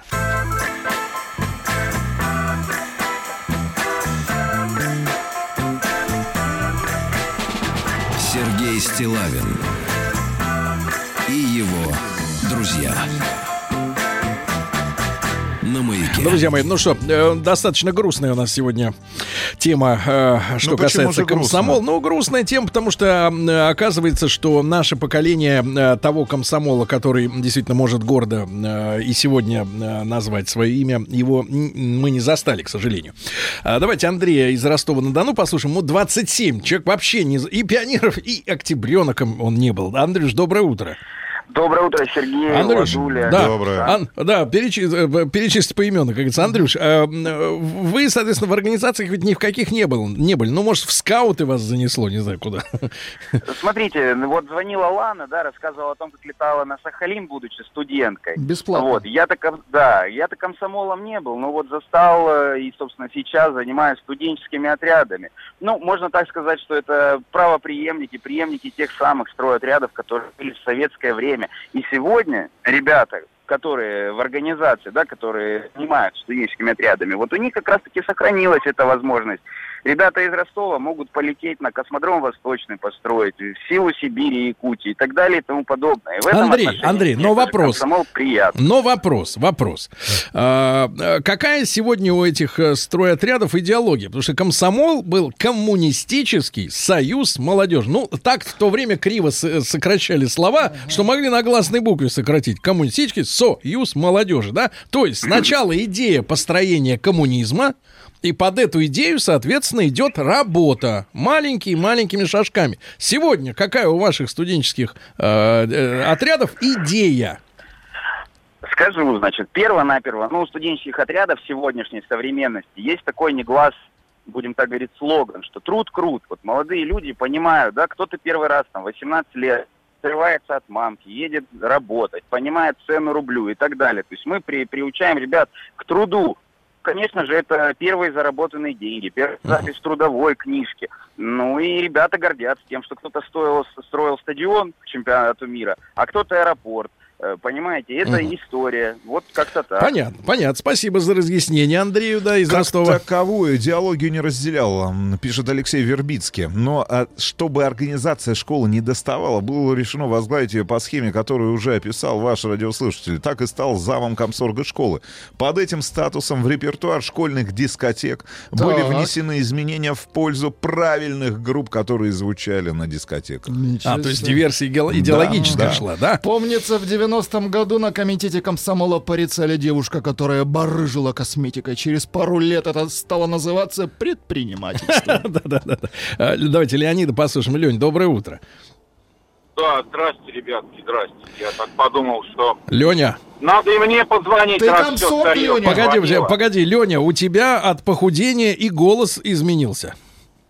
В лучшую сторону или в худшую? К сожалению, в худшую. Не Нет такой, мы знаешь, тебя, раньше, Леонид. Леня, ты был такой смазанный, Раньше смазанный был, а теперь какой-то... А сейчас щетки? Да, Леня, ты кем, до кого дослужился-то в комсомольской организации? Слушайте, да не, я не дослужился на самом деле, но вот у меня запомнилась э, такая штука, что почему-то особо ценным считалось вступить в ряды комсомола в первый, э, в первый набор, то есть там вот э, отличники. первые, первая там, ходка. года, да, ходка. Хорошисты, значит, второй, а хулиганы, двоечники третий. Я помню, я очень расстроился, что я вторым был, то есть во вторую ходку. Хм, Ну, это хорошо, это Часть- такая часть А, а что, ходила, что что тебе, значит, Лень, что тебе эта организация дала-то? Вот что сейчас можешь сказать? Слушайте, на самом деле ничего не дала. Кстати, недавно нашел, э, рылся в, документах, нашел комсомольский билет. Мгм. Вот, так это на Свой? Да, да, свой. Но на самом деле у меня, знаете, вот граждане, которые занимали какие-то должности, ну, в школе, в армии, я Мгм. помню, комсомольские, они отпечатались как такие пронырливые шныри, на самом деле. Вот вспоминаю второго, третьего. Они такие были э, неискренние изначально, на самом деле. Ага. Вот. Это, конечно, и к Ване, к моему другу не относится. А к Рустику, вашему другу? Каку- Кому? К Рустику, вот он тоже такой вот был. Не, ну Как Рустик, он сказали. вообще святой человек. Рустика не трожь. Вот так скажем. Ага, все, Вообще, кроме Рустика, я понял. ага. Да. Кроме Рустика и Вани, да. Мгм, Понятно, понятно. Михаил оставил сообщение в нашей специальной группе ВКонтакте. Комсомол дисциплинировал. Было ощущение гордости. Около года был членом райкома комсомола. Собрание, правда, ненавидел, поэтому попросил освободить меня. Ну, я По вспоминаю рекламу, желанию. рекламу середины де- 2000-х, особенно мне тогда четко стало понятно, к чем подменили ту гордость. А, рекламировался какой-то корейский телефон, а, бренда которого сейчас, по-моему, и нет-то, ну, неважно. И, значит, это сам телефон такой-то, прекрасный повод для гордости. Выложил бабло, и этим ты можешь гордиться. Гордиться. Отличная тема. А давайте Геннадия послушаем. Ну, Ген, доброе утро. Доброе утро. Геннадий, вы были комсоргом? У нас- Нет, комсоргом не был, был рядовым комсомольцем, но недолго. Так. История в том, что у меня лучший друг был председателем ну, советов школы. Мгм. И меня долго не принимали, он мне говорит, а что ты, ну, давай пойдем, примем там все. Но я думаю, лучший друг, что, ничего не буду учить. И он же меня там и завалил. Он своими же. во- вопросами, да. Так меня и не приняли. А потом в армии в, в учебке построили всех и автоматом приняли. И в армии же меня и исключили. Тоже в учебке. Давай так, давай так, э, тебе не комсомол все дал, тебе армия все дала. Да, армия мне дала комсомол. Но самое интересное, что вот эти два человека, то есть вот мой друг, он был прям вот такой искренний, как ты не учил. И в полку у нас, который вот там старший лейтенант Тарасюк, я его помню даже фамилию, э, он говорит, или мы тебя исключаем, но ты на два, на, на два дня с, демили- с демобилизацией терпишь, то есть через два дня собрания, или ты на два дня раньше уезжаешь, и тебя автоматом исключают. Я говорю, нет, я тогда поеду домой, лучше не комсомольцем. Два я Понимаю, не стал понимаю. Геннадий. Ну и, наконец, э, прибаутка от Рустама Ивановича, как он, э, будучи вертлявым комсоргом, людей валил э, до Да я уже вступления. рассказал. Кому? Вам. А людям? И людям рассказал. революцию, да? Про революцию, Про да. революцию. Да. Сволочь ты, Рустам. Да, А сволочь. какой правильный ответ, извините? Нисколько. Ноль, да? Да. Ноль. Так вот, минус вашей революции, что ни одного комсомольца даже не было, да, в 17-м. А, Так вот, друзья мои, цифры статистики. 73% нашей аудитории считают, что комсомол это хорошая, правильная, нужная организация, и мы до сих пор видим этих людей в списке Форбса. Э, 27% смысла, к сожалению, не видят. Ну вот с ними надо поработать Вас немножко. примем, Сергей, в следующем году.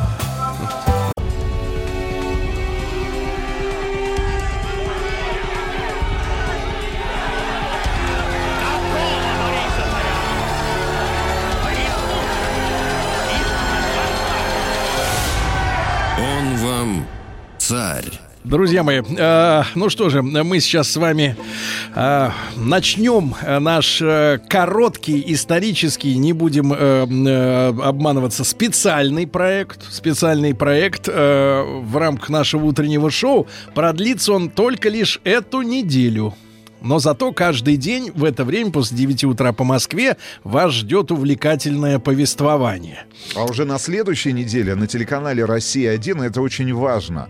А вас ждет главная премьера года, большая премьера, а, фильм, который можно будет посмотреть только на телевидении и только, еще раз напо- хочу напомнить, на канале «Россия-1», никакого просмотра в интернете. Это грандиозная историческая сага «Годунов». Годунов.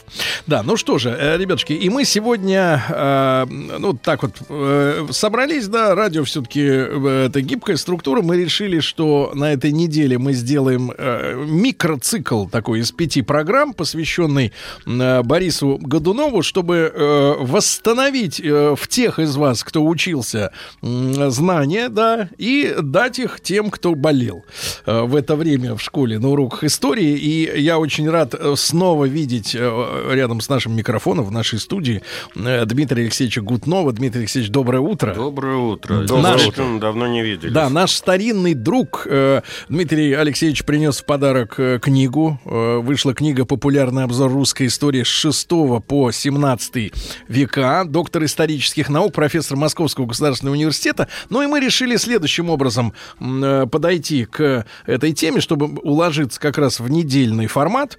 Э, сегодня у нас понедельник, поэтому мы с Дмитрием Трудный Алексеевичем... день. Да, мы с Дмитрием Алексеевичем поговорим о э, событиях, о времени, да, которое как раз предшествовало э, воцарению товарища Году- господина, ну, как бы господина пана, не знаю, как сказать, э, значит, э, господина Годунова, да, на, на, на русском престоле.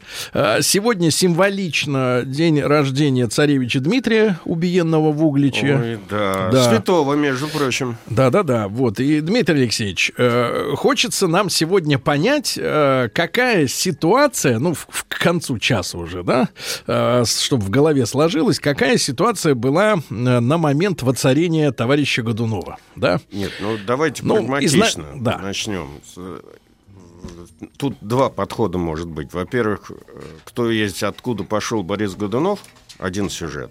И второй сюжет, собственно говоря, та династическая ситуация, которая сложилась э, к тому моменту, ну, та ситуация, которая привела его к власти, на самом деле. Э, Эти вещи две взаимосвязаны. Ну, что касается династической ситуации, то Иван Грозный последние годы э, в своей жизни, э, последние несколько лет, он очень тяжело болел в своей распутной жизни. Э, Последние полтора года говорят, что его просто носили на носилках, он сам ходить не мог. И это дело подтверждает вскрытие могилы Ивана Грозного, которое произошло в 1963 году. Вот тогда антрополог Герасимов и Государственная комиссия констатировала, что у него на позвоночнике были большие шишки соляные. Вот он просто не мог передвигаться. Его носили на носилках. А у него, как известно, было два сына, одного из которых, согласно и все, все знают в большей степени по картине, чем Да. по реальным событиям, он убил сам в порыве необузданного Ну, гнева. сейчас появились, слава богу, и альтернативные версии о том, что все это поклеп. Ой, не надо. Поклеп. Э, Опять же, как бы э, могила вскрывалась, это тема отдельной лекции. Но суть заключается в том, что есть две версии, официальная и неофициальная, этой смерти. По официальной версии сын был весь своего отца, таким же опричником, на самом деле. Э, Одним из инициаторов один из инициаторов и одним из участников, руководителей похода на Новгород, печально знаменитого, в результате которого там они весь Новгород порезали. Э, Причем сын как бы мало отличался от отца и в смысле слабого пола. На этот момент он был на момент смерти, когда его, э, когда эта трагедия произошла, он был женат третий раз. И в связи с тем, что он был близок с отцом, он как бы ему довольно много чего про его политику говорил, несогласного с генеральной линией папиной. И поэтому между папой и сыном постоянно возникали какие-то драки, рукоприкладства. И просто вот э, те события, которые произошли в 1581 году, э, это был как бы завершающий этап вот этих вот политических дискуссий э, в семье. Вот. А есть какие-то уважаемые источники, которые могут э, по- по- по- поселить, поселить сомнение, что вот Иван Грозный кровиночку-то родную уконтропупил лично? Ну, вы знаете, ведь э, у нас тогда при дворе было людей грамотных мало, и тем более все боялись писать воспоминания. Об этом в основном писали иностранцы, которые были при дворе, и которые были разными послами, и которые, соответственно, как бы писали дон- донесения своим правительствам или потом записки о Москве издавали. Вот Жером Гарсей, там, Флетчер, вот такие вот люди. Ну, там они- гадость всякая. не гадость, это около кремлевские сплетни, чем ваши братья занимаются и сейчас как бы. Что там в реальности происходило, надо проверять. А, Конечно, есть и версия такая, неофициальная на эту тему. А, Неофициальная версия гласит, что ту роковую ночь значит, э, Иван Грозный, который мучился болями, артритом, как бы мы сейчас сказали, старческим, он не спал, и то ли он вышел в сене, то ли увидел, что кто-то в сенях, обнаружил там э, неубранную невестку э, Шереметьева, которая... Неубранную это как? А, Она не знала, что свекор не спит, и вышла в сене простоволосая. То есть она Голая. как... Она, нет, Нет, не голая. простоволосая. Ну вот, вот, вот, вот, вот все испорченные. Вот это- это- чувствуется 21 век. Вас Согласно, да, согласно домострою, женщина перед чужим мужчиной обязана была быть его, не- ну, одетая. Но, но при, да, у нее волосы должны быть как бы убраны в прическу. А вот И скрыты платком. из, ну, желательно. А тут она была просто простоволосая, я так понимаю, в исподнем. Но не ожидала она свекру Э, увидеть. Свекор- Рустам, чтобы было очевиднее, фильм «Звонок», вот там Да. вот, тр- Свекор- трей- трейлер. вот. Свекор вспылил, значит, дал, дал волю рукам, видимо, он это делал постоянно, дал затрещину э, невестке, причем такую хорошую затрещину, она была в это время беременна, на самом деле, поэтому после этого еще у нее произошел выкидыш, и она умерла. Таким образом, Иван Грозный убил не одного сына, а он убил еще и внука, то есть он убил второго наследника потенциального, на самом деле. Эм, а- а- Сын вступился за жену, значит, произошла драка, в ходе которой царевич был убит. Погодите, у- ему сколько было на момент Грозному лет-то? Что Ну, он, уже- что он такой... Ну, вы знаете... Он же соляной весь был. Или ему помогали спецназ? Нет, нет, ему никто не помогал, но рука у отца была крепкая, я так понимаю, несмотря на все. То есть я вам рассказываю, как вот версию этого всего Версия. происходящего. Потом он мог толкнуть этого сына, сын мог упасть, но как обычно это все в криминальной хронике происходит. Сейчас это никто не докажет.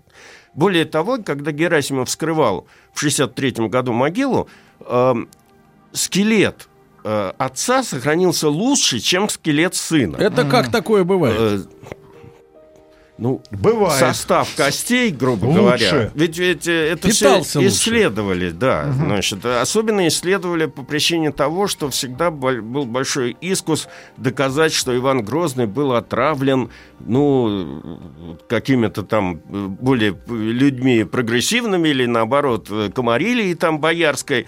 И в его костях было найдено, например, довольно много ртути и мышьяка что само по себе ничего не доказывает, потому что э, большая часть мазей э, наружных, которые он в себя втирал, и, как, и вообще, которые втирали в 16 веке, Они были с они были с, с ртутью и с мышьяком. Поэтому непонятно, что лечили, а что калечили, понимаете?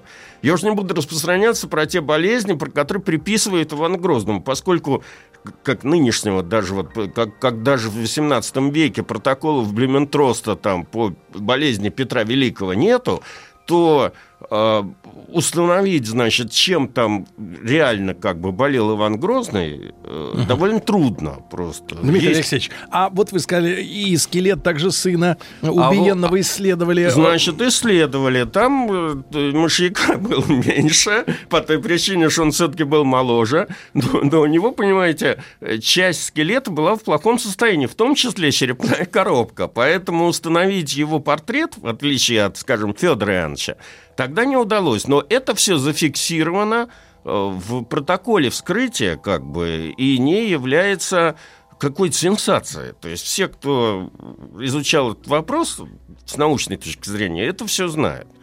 Поэтому т- следов там как бы того, что... Ну, именно копья какого-то. там Копья там или меча, или э, там, там нету явно. Вот. К чему я это все рассказываю? Мы с вами, как всегда, в 21 веке увлеклись э, криминальной хроникой.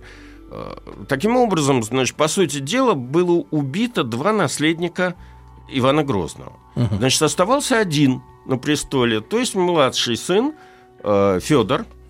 Федор Иванович, которого сам э, Иван Грозный называл печальником и молчальником, неспособным к государственной деятельности, но который... А что в то время понималось под фразой «не способен» там, или «слаб, э, слаб умом» там, или Нет, здоров? он был... В о нем- сегодняшних терминах. О нем это- говорили слаб в ногах. Э, смысл заключается в том, что у него не было решительного крутого нрава, как у Грозного. Он, не, не- он как бы был забит. Демократ, что ли? Нет. Они, они никто не знал, что такое демократия. Это отдельный Нет, сюжет. имею в виду, по- слава богу. по- ну, Меня не все, было- время, меня все время студенты спрашивают, вот Курбский демократ, какой он демократ, елка-палка. Они вообще не знали, что такое демократия и с чем ее едят, понимаете? Да-да-да. Поэтому это все такие совре- осовременивания всей этой ситуации. Федор был молчальник, и, э, понимаете, он когда родился... Интроверт. он- нет, он... э, Родился, мать умерла или ее отравили, тоже есть версия.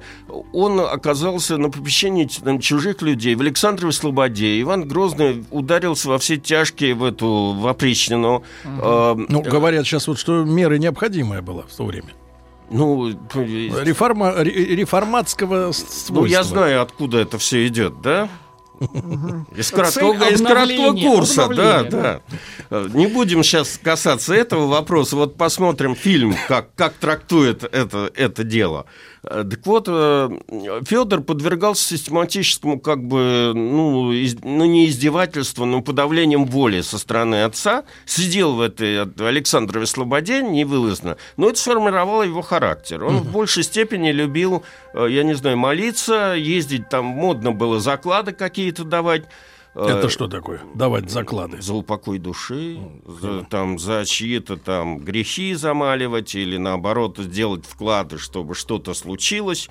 Ну, такой- таких же технологий ни медицинских, ни политических, ни это не было, оставалось вз- взывать как бы к Всевышнему. Вот вызывали таким образом. За твердо конвертируемую валюту по тем временам. Земля, там деньги, вклады, крепостные. Ну, то Вот. есть государственным управлением он увлечен не был. Он абсолютно не был увлечен, и поэтому, когда в 1675 году э, он, который занимался вот, в основном вот этими молитвами и тому подобное, вдруг объявляет папе, что он собирается жениться, то у папы, ну, не то, что был гипертонический криз на эту тему, но он был очень удивлен, спросил, на ком. И тут выясняется, что он собирается жениться на Ирине Годуновой. Значит, э, девушке, сироте, Так. которая прибыла, в, видимо, в, в Москву в 1571 году. Сейчас расскажу отдельно, когда буду говорить о детстве Бориса Годунова. А, Но, понимаете, женитьба в те времена, особенно первого лица в государстве, была сопряжена с целым ритуалом, который называется обряд э, выбора невесты. Это вот, который первый у нас Василий Третий такой обряд провел, потом Иван Грозный, когда Анастасию Романову выбрал. И хотя бы для проформы надо было соблюсти приличие. А Федор при всей своей как бы слабовольности настоял на том, что он женится именно на этой девушке. Иван Грозный настолько, значит, был поражен этим всем, удивлен и разозлен, что он взмахнул своим, значит, уже ставшим легендарным посохом и, и попал по спине Бориса Годунова. Случайно. Или не Задел. случайно. Тычок? Э, Значит, говорят, что Борис Годунов э, две недели отлеживался. Опять же, не могу вам сказать, э, как бы это такая сила удара у, у Ивана была, или это дипломатическая была болезнь. Потом Иван э, пришел в себя, значит, извинялся, Бориса сделал боярином, и свадьба эта вся состоялась, как бы. Но это, кстати говоря, был один из маленьких шагов э, Бориса Годунова к власти. Вот теперь можно, собственно говоря, рассказать о том, что мы знаем о семействе Да. Бориса Годунова. Да. А, Согласно семейной э, легенде и семейной традиции, считалось, что Годунова, семья Годуновых происходит из рода татарского Мурзы Чити, который а, прибыл при Иване Третьем в Россию, крестился, значит, стал, как всегда это бывает, новообращенный истинным христианином и заложил Ипатьевский монастырь в Костроме.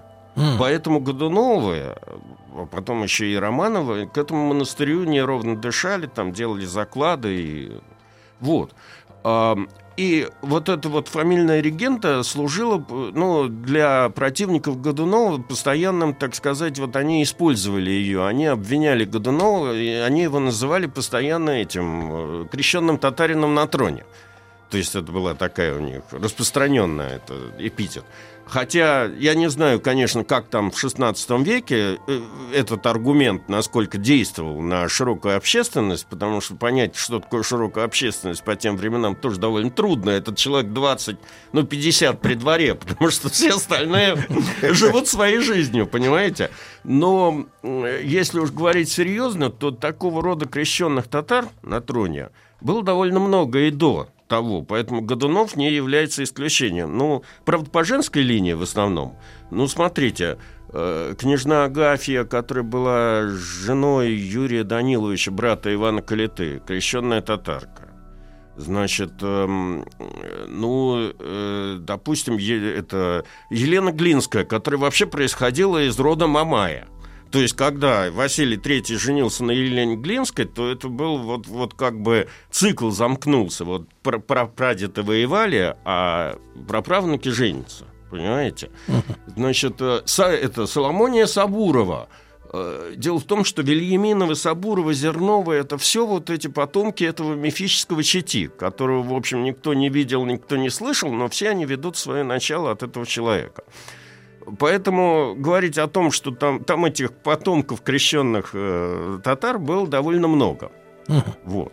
А если говорить чисто об исторических э, моментах, не связанных с э, легендами, то э, изви- считается, что э, Годунова происходит от некого Дмитрия Зерна, костромского э, дворянина. Так А- вот, Дмитрий Алексеевич, мы тогда сразу после новостей новостей спорта Хорошо. э, об этом мы поговорим. Дмитрий Алексеевич э, Гутнов, э, доктор исторических наук, профессор МГУ, наш специальный проект «Он вам царь» о Борисе Годунове. Я напомню, что на следующей неделе большая-большая премьера на всю страну. Это фильм «Годунов», да, на канале «Россия-1». Не пропустите. Ну и вот предыстория, да, и историческая фактология в нашем специальном проекте на этой неделе.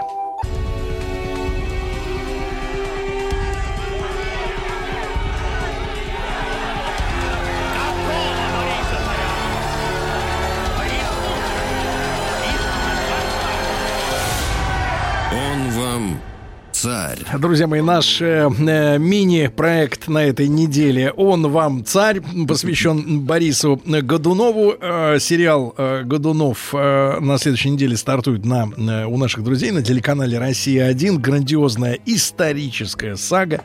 Э, ну причем и главное... посмотреть, причем посмотреть сериал можно будет только на канале «Россия-1». Только. Значит, друзья мои, сегодня в нашей студии Дмитрий Алексеевич Гутнов, доктор исторических наук, профессор Московского государственного университета. Мы сегодня говорим о том, что предшествовало короткому правлению да, Бориса Да. э, Годунова. И вот исторические факты. На них мы остановились, да, Дмитрий Да. Алексеевич? Прошу. Вот род Годуновых известно, что он происходит от Дмитрия Зерна, вот этого основателя рода Вильяминовых, Годуновых, там, Сабуровых и тому подобное. А непосредственно отцом э, Бориса был Федор Иванович Кривой, э, служивший у Ивана Грозного опричником, кстати говоря, погибшим. Э, Есть разные версии, каким образом он погиб, но суть заключается в том, что тогда э, опеку над Борисом и его сестрой Ириной взял дядя э, Дмитрий Иванович Годунов, вот который, собственно говоря, их толкнул на самый верх властной пирамиды. Случилось это таким образом. Дмитрий Иванович, вообще-то говоря, был на службе у брата Ивана Грозного. Был такой, значит, у него брат младший, Юрий Васильевич, э, э, младший брат, который э, э, умер. И он с детства был, в общем, не очень не в ладах с э, умом, и поэтому его поместили в Углич. Отсюда возникает город Углич. И у него, он там жил двором, и вот этот вот Дмитрий Иванович ему там прислуживал. Э, После того, как э, Юрий Васильевич умер, Дмитрий Иванович перебрался в Москву, вступил в опричнину, сделал хорошую карьеру. Стал сначала постельничем при царе, то есть, как бы это говоря современным языком, камер- камердинером у царя заведовавшим э, э, кроватями и спальнями, опочивальнями, а потом стал начальником этого самого постельничего приказа. И вот когда он в 1571 году взял Годуновых, э, брата и сестру, э, в Москву, он э, устроил э, Бориса Годунова стряпчем. Вот в этот вот приказ. А Борис-то тогда... А вот- стряпчий это кто? По это кухне? мелкая сошка вообще. Нет, стряпчий, вот как делал производитель сейчас имеется в виду. И... э, а Годунову-то было всего 14 лет. Значит, говорят, что именно Дмитрий Иванович и способствовал браку э, Бориса Годунова и э, Марии Григорьевны э, Скуратовой-Бельской, дочери Малюта Скуратова. Э, как бы... А Малют Скуратов это у нас опричнина. Да, раз, это да, это правая рука Ивана Грозного. Ну, э, брак. Вообще много есть э, свидетельств того, что именно Мария Скуратова-Годунова, она в значительной степени была мотором и, в общем, настраивала мужа на то, чтобы тот стал царем, зная, что у Федора в браке с Ириной нету детей, и Годуновы, получается, ближайшие родственники э, царя, И таким образом, как бы у Бориса Годунова была такая семейная мотивация действовать так, как он действовал. Э, О юношестве, юношеских годах э, Ирины Годуновой мы почти ничего не знаем. Знаем только, что она вела хозяйство при дворце, и вот таким вот образом она оказалась на глазах у Федора Ивановича. Ну, а как говорится, симпатичная была по Ну, тем меркам. Вы знаете, э, поскольку э, не так давно, в начале 21 века, были открыты захоронения московских княжон в Кремле, и, соответственно, эти склепы были вскрыты, а э, антропометрические, антропологические портреты их были сделаны. Среди них есть и портрет э, Ирины Годуновой. Установленный. И восстановленной. И, в общем, да, и она, и Елена Глинская девушками были вполне симпатичными. Другой вопрос, почему она не могла забеременеть, уж это такое, опять же, гадание на кофейной гуще. Кто там виноват, а почему? Я там слушал от э, специалистов Кремля рассказы о том, что у ней был постоянный токсикоз, и как бы она, она один раз родила э, эту царевну Ефросинью, которая умерла в младенчестве. Это не было каким-то экстраординарным случаем, потому что детей рожалось очень много в те времена, и умирали они в раннем детстве от этих всех болезней, вот от которых сейчас э, лечат прививками. И поэтому отказ от прививок на самом деле возвращает нас в средневековье. говоря светским, так сказать, языком. Так вот, э, из наследников, по сути дела, Ивана Грозного нам осталось обсудить только одного персонажа. День рождения, годовщину со дня рождения которого мы празднуем. Да. Это царевича Дмитрия. С ним история немного посложнее, потому что э, Иван э, Иванович, Федор Иванович – это законно рожденные дети Ивана Грозного. Э, Мы сейчас в 21 веке запутались вот в связи с этими нашими ток-шоу, в том числе на э, пе- первом и втором канале. Значит, э, по поводу того, кто есть ребенок кого, восстановление генетических, так сказать, этих э, следов и, и прочее, и прочее. А э, проблема, которая стояла перед нашими предками, она была другого плана.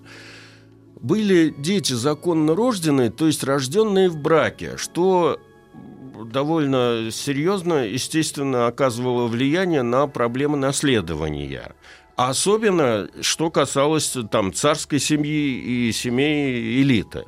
Значит, э, напоминаю, что до отделения церкви от государства, декрета церкви от государства 18 года, который тоже мы можем еще отпраздновать с вами в эфире, вот, а, и э, То есть поводов сегодня более чем. Поводов, да, абсолютно о- очень много. На самом деле, как бы все вопросы брака, наследования, смерти и тому подобное регулировались церковными нормами.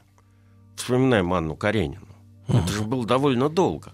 Вот. И м, церковь православная разрешала православным жениться три раза, попам, священникам, один.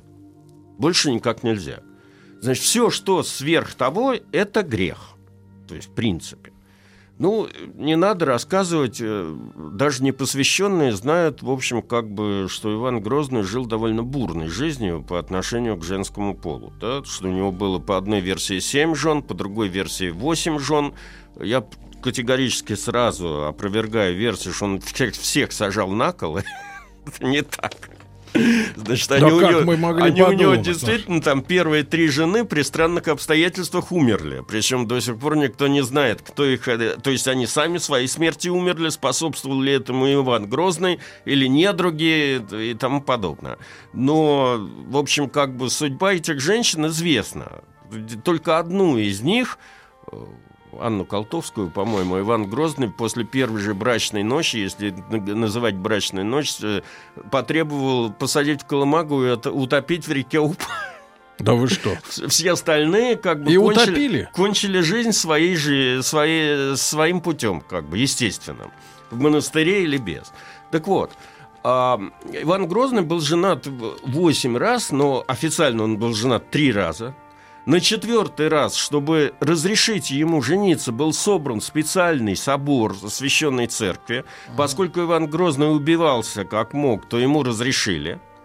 Значит, все остальные жены, они с точки зрения русского законодательства того времени э, были незаконными.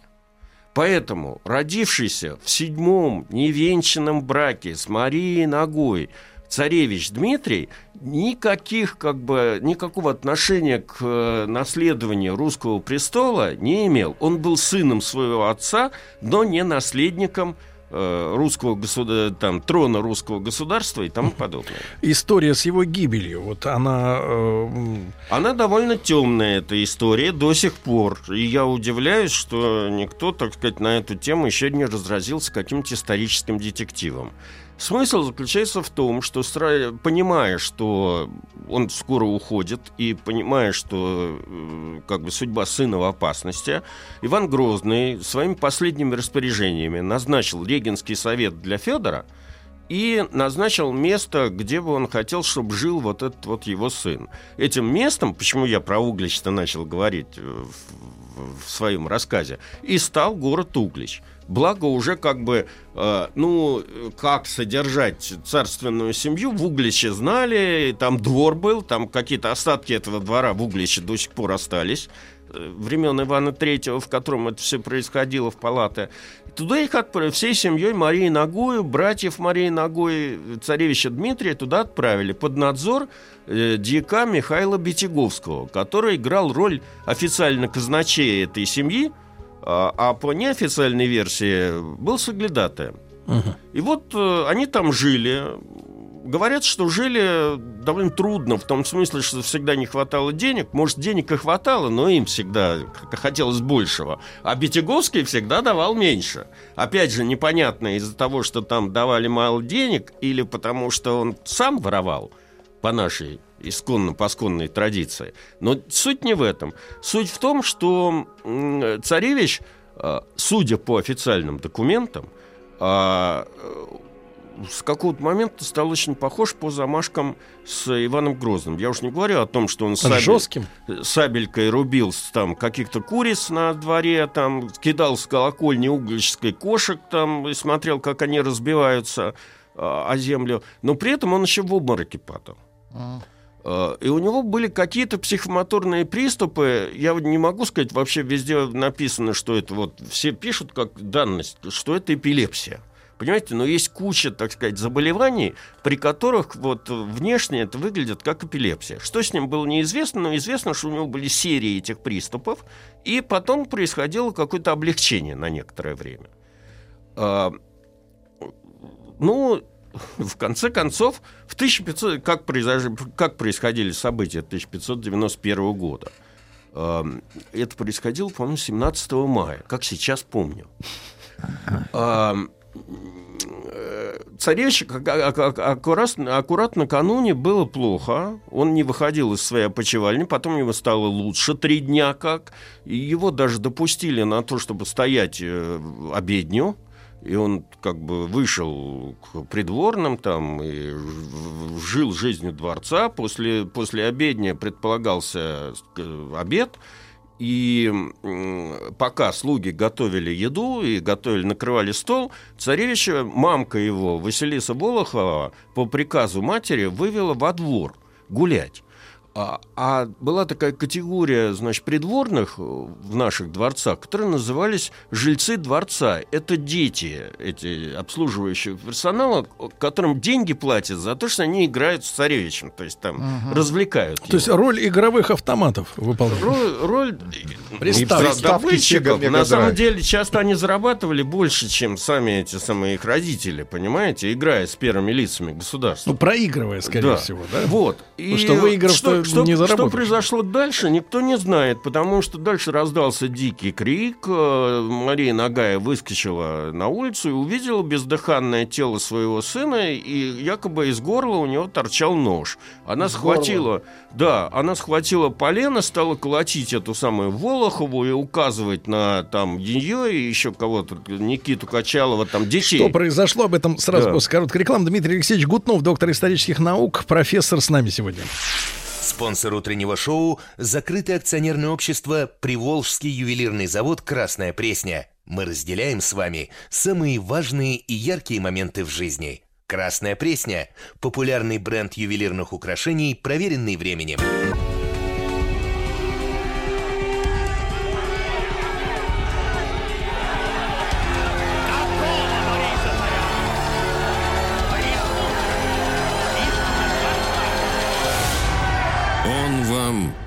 Царь. Итак, друзья мои, э, Дмитрий Алексеевич Гутнов, доктор исторических наук. С нами сегодня профессор Московского государственного университета. Мини-цикл э, Борис, о Борисе Годунове у нас в эфире на этой неделе, в преддверии большой премьеры э, недели следующей на канале «Россия-1». э, Грандиозная историческая фильм, сага. Да, фильм Годунов, да. Дмитрий Алексеевич, так вот, выбежала мама, увидела у сына нож в горле. Да, стала кричать, при- прискакал этот Бетяговский с сыном, э, пытались каким-то образом совладать ситуацией. Да, Мария Нагая крикнула, чтобы звонили в Набат. Э, Стали звонить в Набат, народ стал сбегаться. Э, Мария стала показывать на этих всех детей и кричать, что они убили его сына и ее сына, и на Бетяговского тоже. Эти поняли, что бедные, что дело плохо, пытались скрыться в съезжей избе, но рассверепевший народ растерзал всех. Поэтому, когда дело успокоилось, и Ага. когда до Москвы дошли сведения, и оттуда выехала комиссия специальная во главе с Василием Шуйским, то когда они прибыли в Углич, то там уже прямых свидетелей, обвиняемых не было. Были какие-то косвенные свидетели. Звонарь, который звонил, видел там что-то издалека, но уже последствия этого всего видел. Еще ряд людей. А, в итоге начались допросы, вели его окольничий... А много э, уколошматили людей-то? Вот. Людей довольно много, но с этим связана тоже комическая история в нашей, так сказать, истории. Ага. Она связана с тем, что первым приговором этой следственной комиссии было осуждение Колокола, который звонил. Э, Его осудили на вечное поселение в Тобольск и сослали в Тобольск, где он пребывал до 1900, нет, 1891 года, когда в связи с 300-летием этих событий эм, было, ну, Угличская земская управа попросила Вернуть. вернуть амнистировать. Так выяснилось, что был издан, э, что для того, чтобы амнистировать колокол, нужно было провести амнистию. Анекдот заключался в том, что для этого Александр III издал специальный указ, который даровал амнистию этому колоколу. Колокол привезли в Углич. И он сейчас висит, и если вы появитесь вдруг в Угличе, в этом музее, вы можете в него ударить. Вот. Но э, комиссия, значит, вела расследование. Там было довольно много странностей. Ну, например, я уже говорил, что мальчик э, был якобы по описанию всех свидетелей с, гор, э, с ножом в горле. Э, до приезда комиссии его убрали в храм который рядом стоит с этим местом, он до сих пор стоит, и заперли храм на замок. Э, Когда приехала комиссия, замок открыли, значит, э, увидели этот труп, ножа там не, Не было. было. А, э, потом вызывает большие сомнения материалы следствия. Дело в том, что мы имеем материалы не черновые, так сказать, вы знаете, как мы, чер- ну, протоколы что на пишутся, месте. на месте происходит. Вот А такое. обработанные, А да. уже, так сказать, чистовые, которые потом представлялись Годунову и Федору, и на основании которых принималось решение. И все эти материалы, они как будто написаны под одну под, под копирку. Вот как в 1937 году. Там, признаешь себя виновным в 50 там какой статье по шпионаж, и все. То есть все они пишут на одни и те же вопросы, дают примерно одинаковые ответы. Вот э, поплохело молодому этому царевичу, пришла на него болезнь подучая, э, он себя в, в этой самой черной болезни ножичком-то и заколол. Ну, То и- есть и он все как бы показывали одно да, и то и же. все рассказывали одно и то же. За исключением самой Марии Ногой, которая везде кричала на всех перекрестках, из-за этого иностранцы, собственно говоря, это все и записали, что во всем виноват там Борис Годунов, и что это заговор, и что его специально убили, и прочее, и прочее. Но тогда, естественно, Марию никто не слушал, более того, чтобы она не кричала слишком громко и не говорила там что не надо, кому не надо, ее постригли в монахиню под именем Иннокене Марфа и услали в дальний монастырь. Правда, уже там при э, Федоре ее под- вернули, она жила в Москве, но тоже в статусе монахини. Понимаете? Вот. То есть до сих пор версии нет истины. Да, я удивляюсь, тут как раз большой поле для романиста просто исторического, потому что реально, действительно, эту всю ситуацию можно повернуть в разные стороны. Э, Ведь э, история о том, что царь, царевич Дмитрий жив, она тоже при... Ну, там есть определенный шанс представить себе, что это могло при определенных обстоятельствах произойти. И некоторые, кстати, романисты, вот Валишевский, э, они придерживались именно этой точки зрения. Но э, дальше же происходит следующее событие.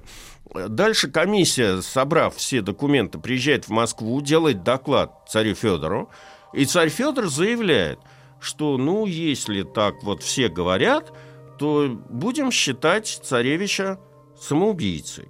А что значит э, человек обозначить самоубийцей по тем временам? Э, Самоубийство ч- тягчайший грех согласно, значит, э, церк- э, христианскому вероучению. Соответственно, царевич Дмитрий теряет возможность быть похороненным, ну, как представитель династии, как член семьи и тому подобное. Э, Таким образом, значит, он упокоивается чуть ли не на углической скудельне. Э, Скудельня – это там, где хоронят неопознанных трупов. То есть концы в воду, абсолютно.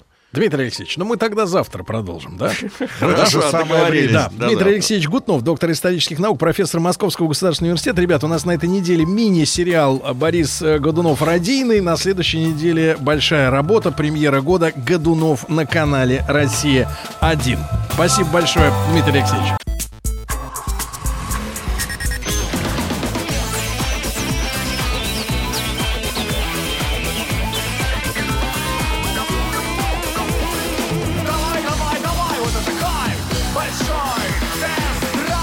Ну что ж, друзья мои, э, большой тест-драйв традиционно для понедельника наша рубрика в эфире, наша рубрика. Ну и, э, естественно, во второй половине часа знакомство с новым автомобилем. Вся правда из первых рук. В этой э, половине мы вас познакомим с некоторыми новостями автомобильными. Ну и тему обязательно обсудим. Прямо сейчас запускаем и для голосования, и для обсуждения вот следующую историю. Доцент высшей школы урбанистики имени Высоковского Мария Роженко э, посмотрел на девушку На в интернете. Мария Константиновна, насколько я понимаю, у Роженко, э, Роженко, она училась в высшей школе экономики, на- насколько я понимаю. Э, Может быть, я ошибаюсь, но неважно. Заявила следующее на форуме, который посвящен вот урбанистике и, так сказать, устройству наших с вами дворов заявила, что с учетом развития общественного транспорта личный автомобиль перестал быть средством первой необходимости. Поэтому в Москве предложили ограничить парковку во дворах жилых домов. Опа! Во дворах жилых домов. Все это происходит на Московской конференции урбанистов и архитекторов под названием «Комфортный город». А, вот, Ну, э, по большому счету, я согласен. вот так, минуту. Согласен с Марией. Я не согласен. Я не У меня есть согласен. автомобиль. У меня есть автомобиль. И я единственный в этой студии, который паркует его на парковке. Кто это единственный-то? Специально предназначенный Кто для единственный этого. здесь? Скажите мне, мой мальчик. Единственный. А, а я где паркую свой Вы паркуетесь в? Подмосковье. Да, да, вот именно. В Чеховском районе, в лесу, кстати говоря, в заповедной зоне, У него, кстати, двор есть природоохранной. свой. Это не его двор, это наш двор. Кто, Так с каких вот, это пор, да. это его двор. Так вот, молчать и слушать сюда. Так вот, э, в качестве альтернатив парковкам во дворах предложено начать массово строить об обвалованные гаражи. Минуточку. Обвалованные. Это специальные гаражи, спрятанные в природных холмах и накрытые сверху газу. Ну, как бомбоубежище имеется в виду. Вот такая вот история, э, ребятушки. М1 на номер 5533. Э, У вас э, есть проблемы с поиском места для парковки машины во дворе? То есть, например, ваш двор используется как проходной двор для, э, как перехватывающая парковка людьми, которые, например, бегут в метро после этого.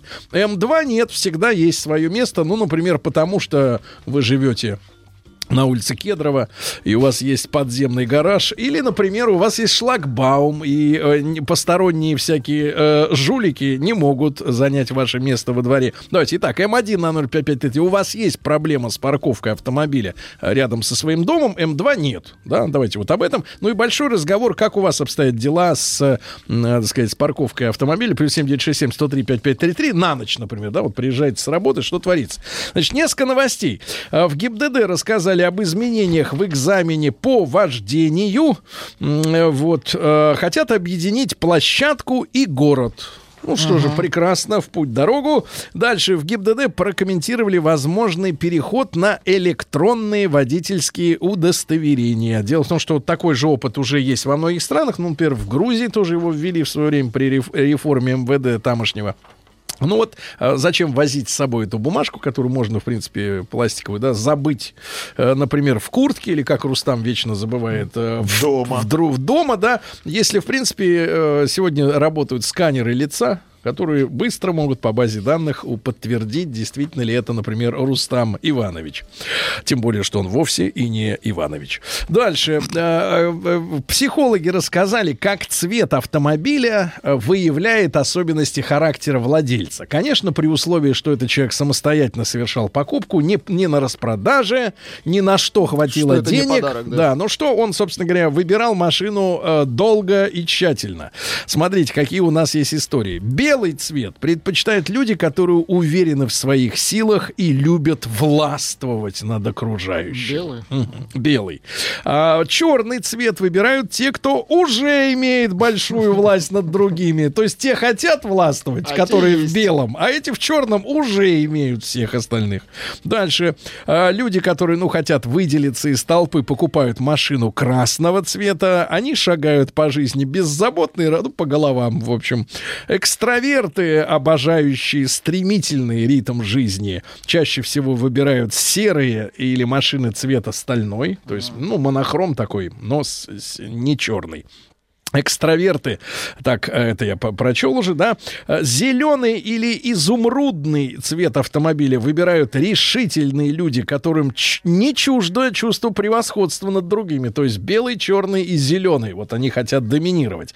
Э, Синие или голубые автомобили выбирают люди сдержанные, умеющие контролировать свои эмоции, да, ну и консерваторы предпочитают автомобили коричневого цвета, коричневого цвета для, ну или табако, как модно стало несколько лет назад. Для владельцев э, машин этого цвета в жизни важна стабильность и уверенность в завтрашнем дне. Это что касается цветов автомобилей. Дальше стало известно, сколько АвтоВАЗ вкладывает в новые автомобили. Сколько? Имеется в виду не металла там или кожзаменителя, а сколько сил.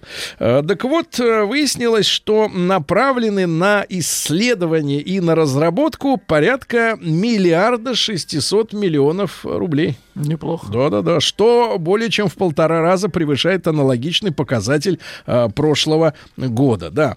А Люди выбрали, кого будут сбивать беспилотные автомобили. Это очень важная история, ребята. Я несколько раз уже поднимал вопрос о действительно о том, что искусственный интеллект будет поставлен э, в такую ситуацию, когда он должен будет выбирать, кому жить, а кому нет. А, Конечно, с точки зрения человека это омерзительно. Вот, но ситуации такие могут быть. Ну, я описывал ситуацию, да, когда а, автомобиль вынужден совершить э, наезд Наезд. либо на пешехода, который внезапно выскочил, либо, например, направить, э, чтобы избежать наезда на пешехода, ваш автомобиль направить, например, под идущую навстречу фуру. И тогда вопрос вашей жизни, да, под вопросом.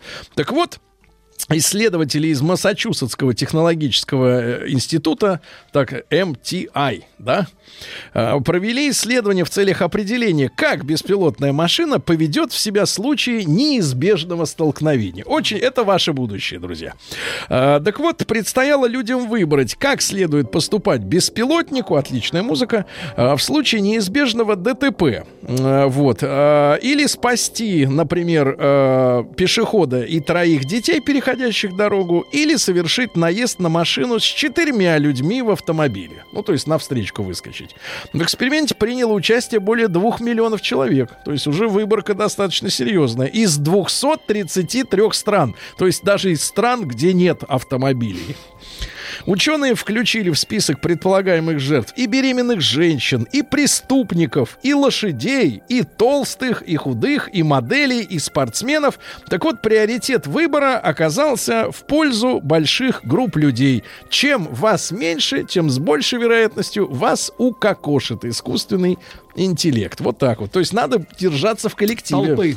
В коллективе. Дальше. Городской транспорт э, хотят удешевить в дневное время. Это новость из Минтранса пришло. Ну, то есть такой happy hour э, в автобусе. Счастливый То час. люди перестанут по утрам ездить на работу, будут дожидаться, пока цена упадет. да, люди пока не готовы пересесть на самоуправляющиеся автомобили. Э, Это сделал вывод корпорация Intel. Ну, психологически это сложно доверить свою жизнь черти кому. А В России появится новая платная дорога. Ее построят итальянцы. Э, Ну что же у нас за дорога такая?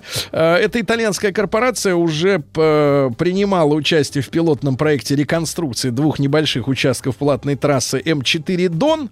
А вот теперь она займется строительством скоростной дороги Москва-Нижний Казань. Москва-Нижний Казань, ну, примерно такой же продолжительности, как и маршрут будет, как и в Питер. А, вот. 729 километров. Ну, очень много нареканий у нас есть к отрезку именно Москва-Нижний Новгород. Это ужасный Это отрезок, да, самый тормозной. Ну и еще пару сообщений. Э, Что больше всего спросили людей бесит э, в вождении, в манере вождения супруга? Ну, когда вот не ты за рулем, а она, э, выяснилось, э, что э, каждый пятый считает своего супруга опасным водителем, то есть ездит не так осторожно, как он сам.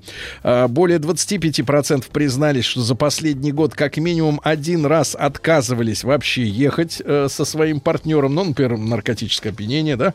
Ну и говорят, что супруги хамят, поздно тормозят, а мужчин раздражают у женщин медленное вождение, неумение обгонять и езда на неправильной передаче. Но это э, опрос проводился в Европе, в Британии, там очень любят ездить на ручке, э, экономят деньги.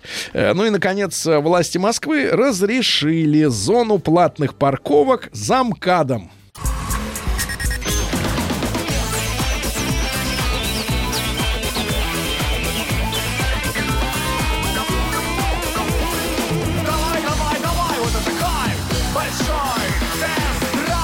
Ну что ж, друзья мои, э, большой тест-драйв традиционно для понедельника. Ну что же, ребятушки, у нас сегодня главный опрос. э, э, Плюс семь девять шесть семь сто три пять пять три три. Наш WhatsApp, Viber номер. Э, Телефон с- не забывайте, 8495-728-7171. Обязательно Да, и какие, позвоните. я еще раз напомню, что специалисты, вот специалист Мария... Института урбанистики. Да, Мария Роженко, это из высшей школы урбанистики, есть, оказывается, такая, заявила, что автомобиль перестал быть средством первой необходимости в связи с развитием общественного транспорта, поэтому надо ужимать э, площадь для парковки во дворы, э, во дворах жилых домов и делать, я еще раз напомню, обвалованные гаражи. Очень хорошо. Это Ну, вот одно э, из скрытое. предложений. Да-да-да, это у нас э, бомбоубежище для машины. Э, давайте Олесю послушаем из Одинцова. И телефон тоже работает, ребятушки, на эту тему. Э, Олеся, доброе утро. Да, Здравствуйте. да. Олеся, как у вас в Одинцово с парковкой машины в собственном дворе? Самое главное, что с парковкой машины в собственном дворе машины у нас хорошо. Но дело в том, что перед нашим э, домом находится школа. И причем это типа элитная школа, это гимназия номер 4. И, соответственно, туда с самого утра начинают привозить детей. И в основном эти дети приезжают на машинах с мамами на очень больших джипах. И при этом эти мамы обычно не умеют водить эти джипы. И у нас просто многокилометровые тут пробки вокруг дома, разъехаться невозможно, выехать из-за двора, из двора вообще невозможно. И даже если надо мне с утра, допустим, там в 8 утра ехать куда-то на машине, я ставлю машину не возле дома, потому что знаю, что от дома я просто не отъеду. Ну, вы, вы мешаете людям учиться, вы понимаете, вместе со своим двором. Пускай люди водят своих детей пешком Понятно. школу или учатся дети рядом Понятно. со своим домом. Понятно, понятно. Олеся, спасибо за ваш звонок. Итак, плюс 7967 103 553. И главное, голосование. М1 на номер 5533. У вас есть проблемы с тем, э, где припарковать э, вот автомобиль на ночь, да, э, рядом Я со понимаю, своим домом. что, я понимаю, М2 что вы нет. ж- в, в другой парадигме живете. Ну, Что вот, парадигма? например- Что вы любите использовать слова, подождите. которых смысла не Под- понимаете. Подождите, Ну. я понимаю смысл этого Ну, слова. что такое парадигма? Дядь Сереж, значит, послушайте меня. Вот А, я приезжаю. уклонился от ответа. Я приезжаю, Так. значит, на улицу Кедрового Да. после 21 часа, давайте, после И что 22. там, наркоманы и найти вылезают? место для того, чтобы припарковать свой автомобиль рядом с домом, Так. даже в радиусе квартала, невозможно. Я тебе тысячу раз приводил в пример эту историю, что лет пять, нет, ну лет семь назад, Ну. приезжая на ту же самую улицу, ты без труда мог припарковать автомобиль под окнами а, своего подъезда. Для того, чтобы просто хотя бы даже наблюдать. Ну, невозможно сейчас даже в радиусе квартала. Там, т- в радио, там я не знаю, ну, там 2, 3, 4 километра тебе приходится идти от того места, где тебе удается припарковать автомобиль. Автомобилей стало гораздо больше на Что наших вы улицах. хотите И такое заявить? ощущение, подождите, что мы строим наши дворы, Так. строим наши дома, строим наши, ну, озеленяем Так ваши территорию. дворы были построены в Подождите, советское время, под- что вы Какие говорите? советские? Какое Советское советское время. время? В каком году? Это 2000-е годы. Да что вы врете-то? Слушайте, Это ну, дом, центр в кото- Москвы. слу- дом, в котором я живу, Ну. живу, ему 15 лет. О чем вы говорите? 15 лет назад Какая- другая- это была другая страна. Совет- Советский Союз был. У вас что-то какие-то проблемы, мне кажется, с исторической памятью. Поэтому я вынужден согласиться, что ну невозможно. Ну вы посмотрите, даже здесь, на Пятой улице Имского поля, где мы с вами паркуем свои тестовые автомобили, в принципе, после 12 часов дня найти парковочное место, ну давайте, пр- практически невозможно. Вы о чем хотите заявить? Я хочу сказать о том, что действительно нужно решать проблему с парковками в в, во дворе, вот в наших дворах, в которых мы живем. Значит, ну, смотрите, у невозможно. нас единственное есть проблема. Мы заявляем, что нам нужен, а, нужен автопром, потому что он кормит большое количество людей. И, и, в, и с той- в то же самое время мы говорим, что Москва, как самый большой потребитель автомобилей в стране, не нуждается в этих автомобилях. Давайте мы на государственном уровне определимся. Нам нужны автомобили как источник для кормления миллионов людей в стране, или нам они не нужны? Вот давайте вопрос так ставить. Вам А они- нужен автомобиль? Мне нужен. Вам нужен? Так Да. переезжайте, переезжайте из-за города, наконец, в город. Я поселитесь. уже переехал. Поселитесь, И вас, поселитесь, Горлопана, слушать не поселитесь, намерен. Поселитесь, Не и намерен. пешком на работу, Сейчас, да. двигаться начните. Молчи, мусульманин.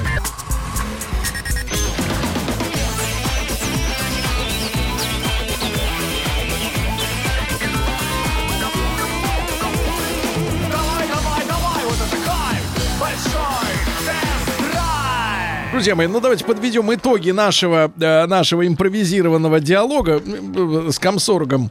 Так вот, я напомню, Кстати что... говоря, у меня вопрос. А Ну почему да. вас не приняли? Мне кажется, не потому, что вы хулигане. Потому что у меня был автомобиль, А который может некуда быть- было ставить. А, Нет, может, нет, нет, нет, может быть, у тех людей, которые занимались эм, э, руководством комс- комсомольской организации в вашей школе, были гораздо более весомые причины аргументы. для, аргументы, Аргументы. да, для того, Конечно. чтобы вы не стали Естественно, естественно. Я И вот- хорошо. Да, да, это только айсберг, верхняя часть его.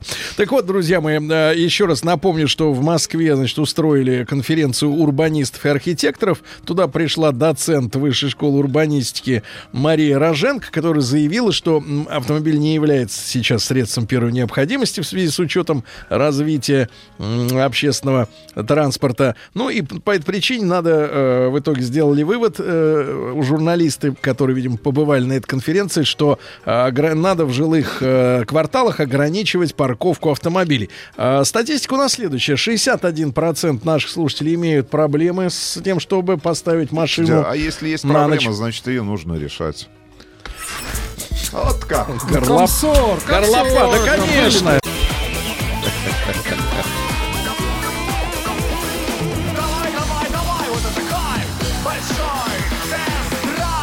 Друзья мои, ну что же, э, э, еще одна премьера, мировая на этот раз премьера, на которой довелось с Рустам Ивановичем нам побывать.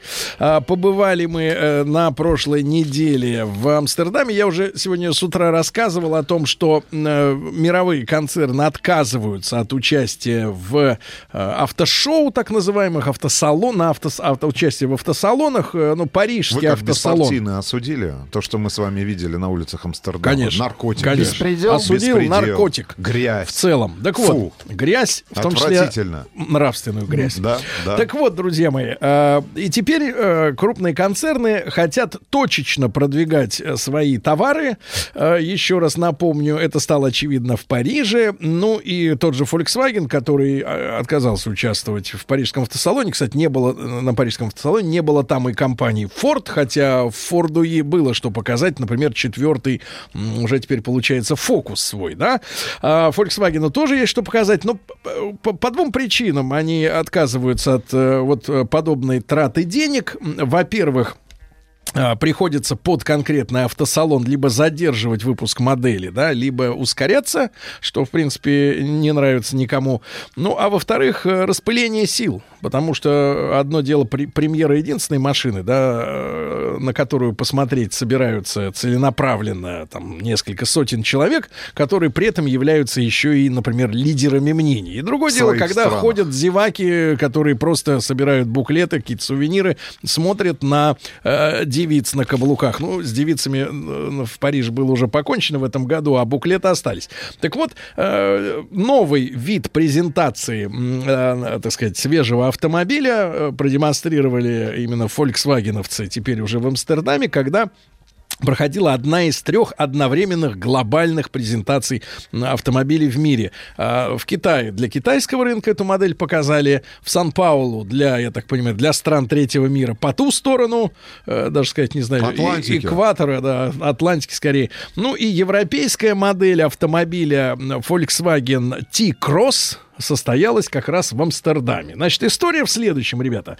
Народу позарез нужен кроссовер. Субкомпактный кроссовер. Субкомпактный, потому что во дворах, как вы понимаете, э, значит, э, ш- шарятся урбанисты и хотят всех упрятать Скоро места вообще не будет. под газон, да, под газон. И, и, и, соответственно, но у людей, с одной стороны, э, нет больших средств и э, физических возможностей покупать большой джип, да, но джип хочется. Ну, Ну, не джип, я джип, говорю, по, ста- ну, я говорю, по старинке А в советском. а вы не хочу, а не вы хочу. Вы уже, джип. избавили от, вы уже избавились от советского Слушайте, прошлого. э, Избавьтесь Рустам от Иванович, этого. дело в том, что слово кроссовер Да. употребляется только в Ну, а России. джип, Сергей Валерьевич, это, к большому сожалению, название торговой марки. И вас Не постоянно важно. А вы значок сохранили обвинят. комсомольский? Сохранил, и комсомольский билет Давайте сохранил, мы и с вами взносы. Давайте мы с вами вспомним. Давайте, давайте мы с вами вспомним, что и слово Xerox является э, торговой маркой, но тем не менее является словом, объединяющим все эти условия. Копир иск- говорить я не научился. Сергей Валерьевич, есть Да. исключения. из Да, да. Ну хорошо, пускай.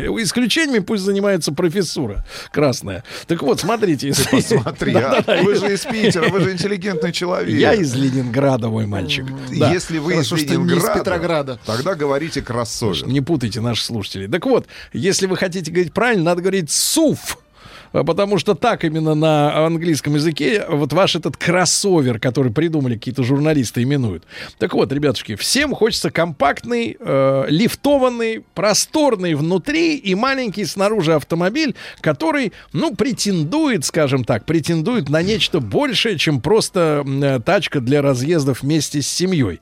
А, эти претензии, они выражаются у разных марок по-разному. Но вот год назад, или даже теперь уже получается больше, э, даже у компании Kia вышел их, э, э, так сказать, Kia Rio э, X-Line. Kia Rio X-Line, да, машина, которая всего на 1 сантиметр выше, чем базовая модель, ба- базовый хэтчбэк, да, обладает из внедорожных признаков только лишь обвесом, грубо говоря, пластиковым э, вокруг арок, там внизу дверей, ну, в общем-то, и все, и шильдик X-Line. Но уже как бы вроде бы не просто легковушка, а, про, а получается вроде как, и, как вы говорите, кроссовер. Вот, видите, Да-да-да. быстро схватывает. Volkswagen все-таки э, более, так сказать, глубоко, как мне показалось, Копнул. переработал, да, переработал платформу, на которой строится сегодня, ну, большая часть, да, автомобилей у, Ну, у этого концерна. Кон- кон- конкретно этот автомобиль построен на платформе MQB-0. Я так понимаю, именно на этой платформе построена европейская версия хэтчбека Пола, которая официально не продается в нашей стране. Это уже новое поколение, которое катается по европейским дорогам. Давайте скажем так, очень гольфообразная. Очень гольфообразная. Да, именно на этой платформе построен На этот- платформе. На платформе кроссовер, которая не предполагает эта платформа наличие полного привода. К сожалению. К большому сожалению, да. Так что автомобиль будет исключительно переднеприводным. Да. Значит, что касается этого автомобиля. а, Когда мы, э, естественно, в статичном тесте позволили себе всего лишь оценить внешность этого автомобиля, чуть-чуть подиумную, все-таки на, на презентациях машину несколько поднимают над землей, да, на несколько сантиметров. Вот. И, конечно, э, эргономическую, э, так сказать, устройство мы этой тачки проверили, находясь уже внутри, в салоне, посмотрели отделочные материалы. Надо сказать, что, э, конечно, встретить в автомобиле такого класса, ну, то есть, условно говоря, пола-класс, ну, так сказать, э, будем, так сказать, реалистами, да? Ну, Б-класс это. Да, встретить в таком автомобиле, например, цифровой, э, полностью цифровой спидометр, да? Невозможно было представить, Вот. что А, эта опция, в конце концов, да, будет дойдет до этого автомобиля, да? в этом классе. А, система предупреждения наездов на пешеходов, Все да, и на автомобили. Помощники, Да-да-да. которые вы знаете. То есть вот все наворотные коты. 18 диски, 18 диски, ребята, на таком небольшом Премиальная- автомобиле. Премиальная акустическая система. Причем, причем сделали для этого автомобиля эту систему компания Beats Audio. это да? первый опыт Э, американского, да, авто- э, а- американского аудиопроизводителя. Ну, потому что до этого Beats был персональным аудио, да, а здесь уже вот для автомобиля они сделали систему. Очень интересно э, оценить, как эта штука будет работать.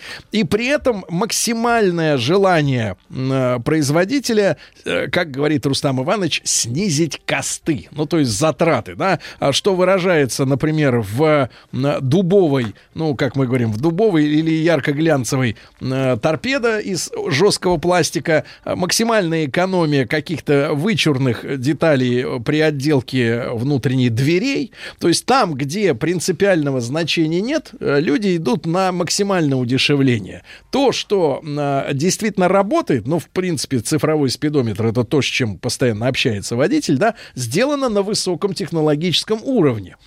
А Более того, внешность удалось э, именно э, с точки зрения художественных приемов поработать над восприятием этого автомобиля. Уже не секрет, да, что многие на рынке используют м, визуальное расширение кормы при помощи различных длинных вставок, да, в, в- на, Багажник. на ширину всего, так сказать, кузова, да.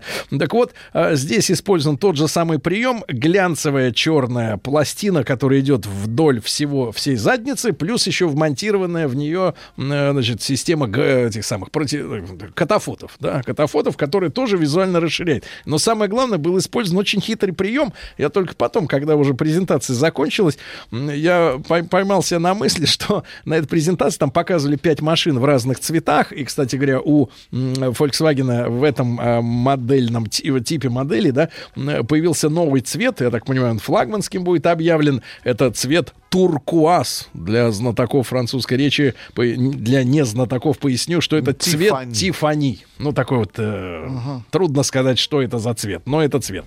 А, Так вот, приятный. Женщинам нравится, короче говоря. А, Ну и э, утонченным мужчинам. Э, Так вот, друзья мои, э, и ни на одном из автомобилей не было номерных знаков. А номерной знак это самый главный ориентир, э, грубо говоря, для понимания типа размера автомобиля. И когда на машине вот этой стандартной для любого, и для грузовика, да, грубо говоря, и для джипа, для большого, и для микролитражки, когда этой плашки нет с цифрами, с буквами, то, в принципе, оценить абсолютные размеры автомобиля достаточно трудно. Потому что во время презентации, честно говоря, она проводилась в таком модном для текущего момента режиме дополненной виртуальной реальности, дополненной реальности. Понять истинных размеров авто- этого автомобиля было невозможно. Ну, такое ощущение, что это э, был микротуарек. Микротуарек. Причем надо отдать должное дизайнерам компании Volkswagen. Э, Получился автомобиль очень гармоничным. И мне он нравится больше, чем Пола. А, значит, только за счет того, что действительно автомобиль выглядит э, как более старший, ну, с точки зрения там тех же самых размеров, ну, вот к которым невозможно привязаться. Ребят, Ну, как бы к старшему классу. к, к старшему классу, правда. А морда получилась гораздо, кстати говоря, более интересной, чем у того же Туарега. Понятно, куда будет двигаться а, фейслифт а, Тигуана, который ждет, я так понимаю, нас самое ближайшее время. Но что самое интересное, на что я бы обратил внимание, это, конечно же, отсутствующая пока в этом классе опция, а, которая доступна будет будущим владельцам автомобиля Volkswagen T-Cross. Это сдвиж- с, э, передвижение заднего дивана в диапазоне там в 14 сантиметров. И это позволяет вам без труда разместиться, ну вот даже в нашем, э, условно говоря, в наших антропометрических данных, Сергей. то есть с- Антропологических в вашем случае. антропометрических данных, то есть с ростом более там 185 сантиметров, с очень, с- давайте так, с большим комфортом, чем в любом другом автомобиле. И было полное ощущение, что автомобиль-то, ну не в, не в Б-классе, ну хотя бы там в классе С, хотя перед нами реально хэтчбэк, лифтованный хэтчбэк с внедорожными характеристиками, с очень интересным дизайном, с очень интересным решением мультимедиа, потому что это его и отличает от того хэтчбека а, в поло, который катается по европейским дорогам, но в целом автомобиль оставил самые приятные впечатления. И в- мне кажется, вот в этом классе новая планка была задрана компанией Volkswagen, которые будут подтягиваться и все Не остальные... задрана, а задана. А, з- ну, мне кажется, задрана. В данном конкретном случае она задрана. Потому что очень высоко а, немцы прыгнули. И, честно говоря, если мы говорим об основных конкурентах на европейском рынке, мы с тобой эти автомобили знаем. Это и Peugeot 2008, и а, Renault Captur. Ну, который через C пишется, потому что на европейском рынке Да. Renault предлагает Значит, абсолютно другой главная автомобиль. проблема, главная проблема определение цены для российского рынка, что случится в следующем году, э, будет ли эта машина ли- локализована, Насколько тоже непонятно. будут, да. Какие моторы доедут до России? Пока заявлено три бензиновых, один дизельный мотор. Но в любом случае машина очень интересная, потому что действительно эргономически именно для того, чтобы как потому что если сравнивать с тем же Rio X-Line, да, Kia, то там абсолютно не хватает места для Сзади. заднего пассажира. Здесь эта проблема решена, и- но и самое главное, что вот в некоторых цветах, которые были представлены на подиуме в Амстердаме, автомобиль, найдите фотографии у наших Посмотрите- коллег в журнале «За рулем». Да. Посмотрите наш тест обязательно на, На нашем канале «Большой «Большой тест-драйв» на И Ютубе. убедитесь в том, что автомобиль получился очень и очень интересным именно с точки зрения дизайна. Потому что очень сложно в этом размере, в этом модельном ряду, в этом классе автомобилей создать гармоничный автомобиль. Тем более в Тем кузове более, х- в который хэтчбеке. покус- покушается название Да, кроссовера. да, да. Вот. Э, Вот такая новинка, ребята. Еще раз напомню, T-Cross от э, компании Volkswagen. Ну, наверное, какие-то тесты, какие-то впечатления уже от машины э, будут, э, к сожалению, только в следующем году, да, когда мы будем ждать и большого количества обновлений модельного ряда у Volkswagen. Вот новая форма презентации, новая форма э, доставления информации до аудитории. Все идет по-новому, ребятушки. Ну, что, будем ждать, смотреть на канале Большой тест-драйв видео по T-Кроссу и до завтра. Еще больше подкастов на радиомаяк.ру.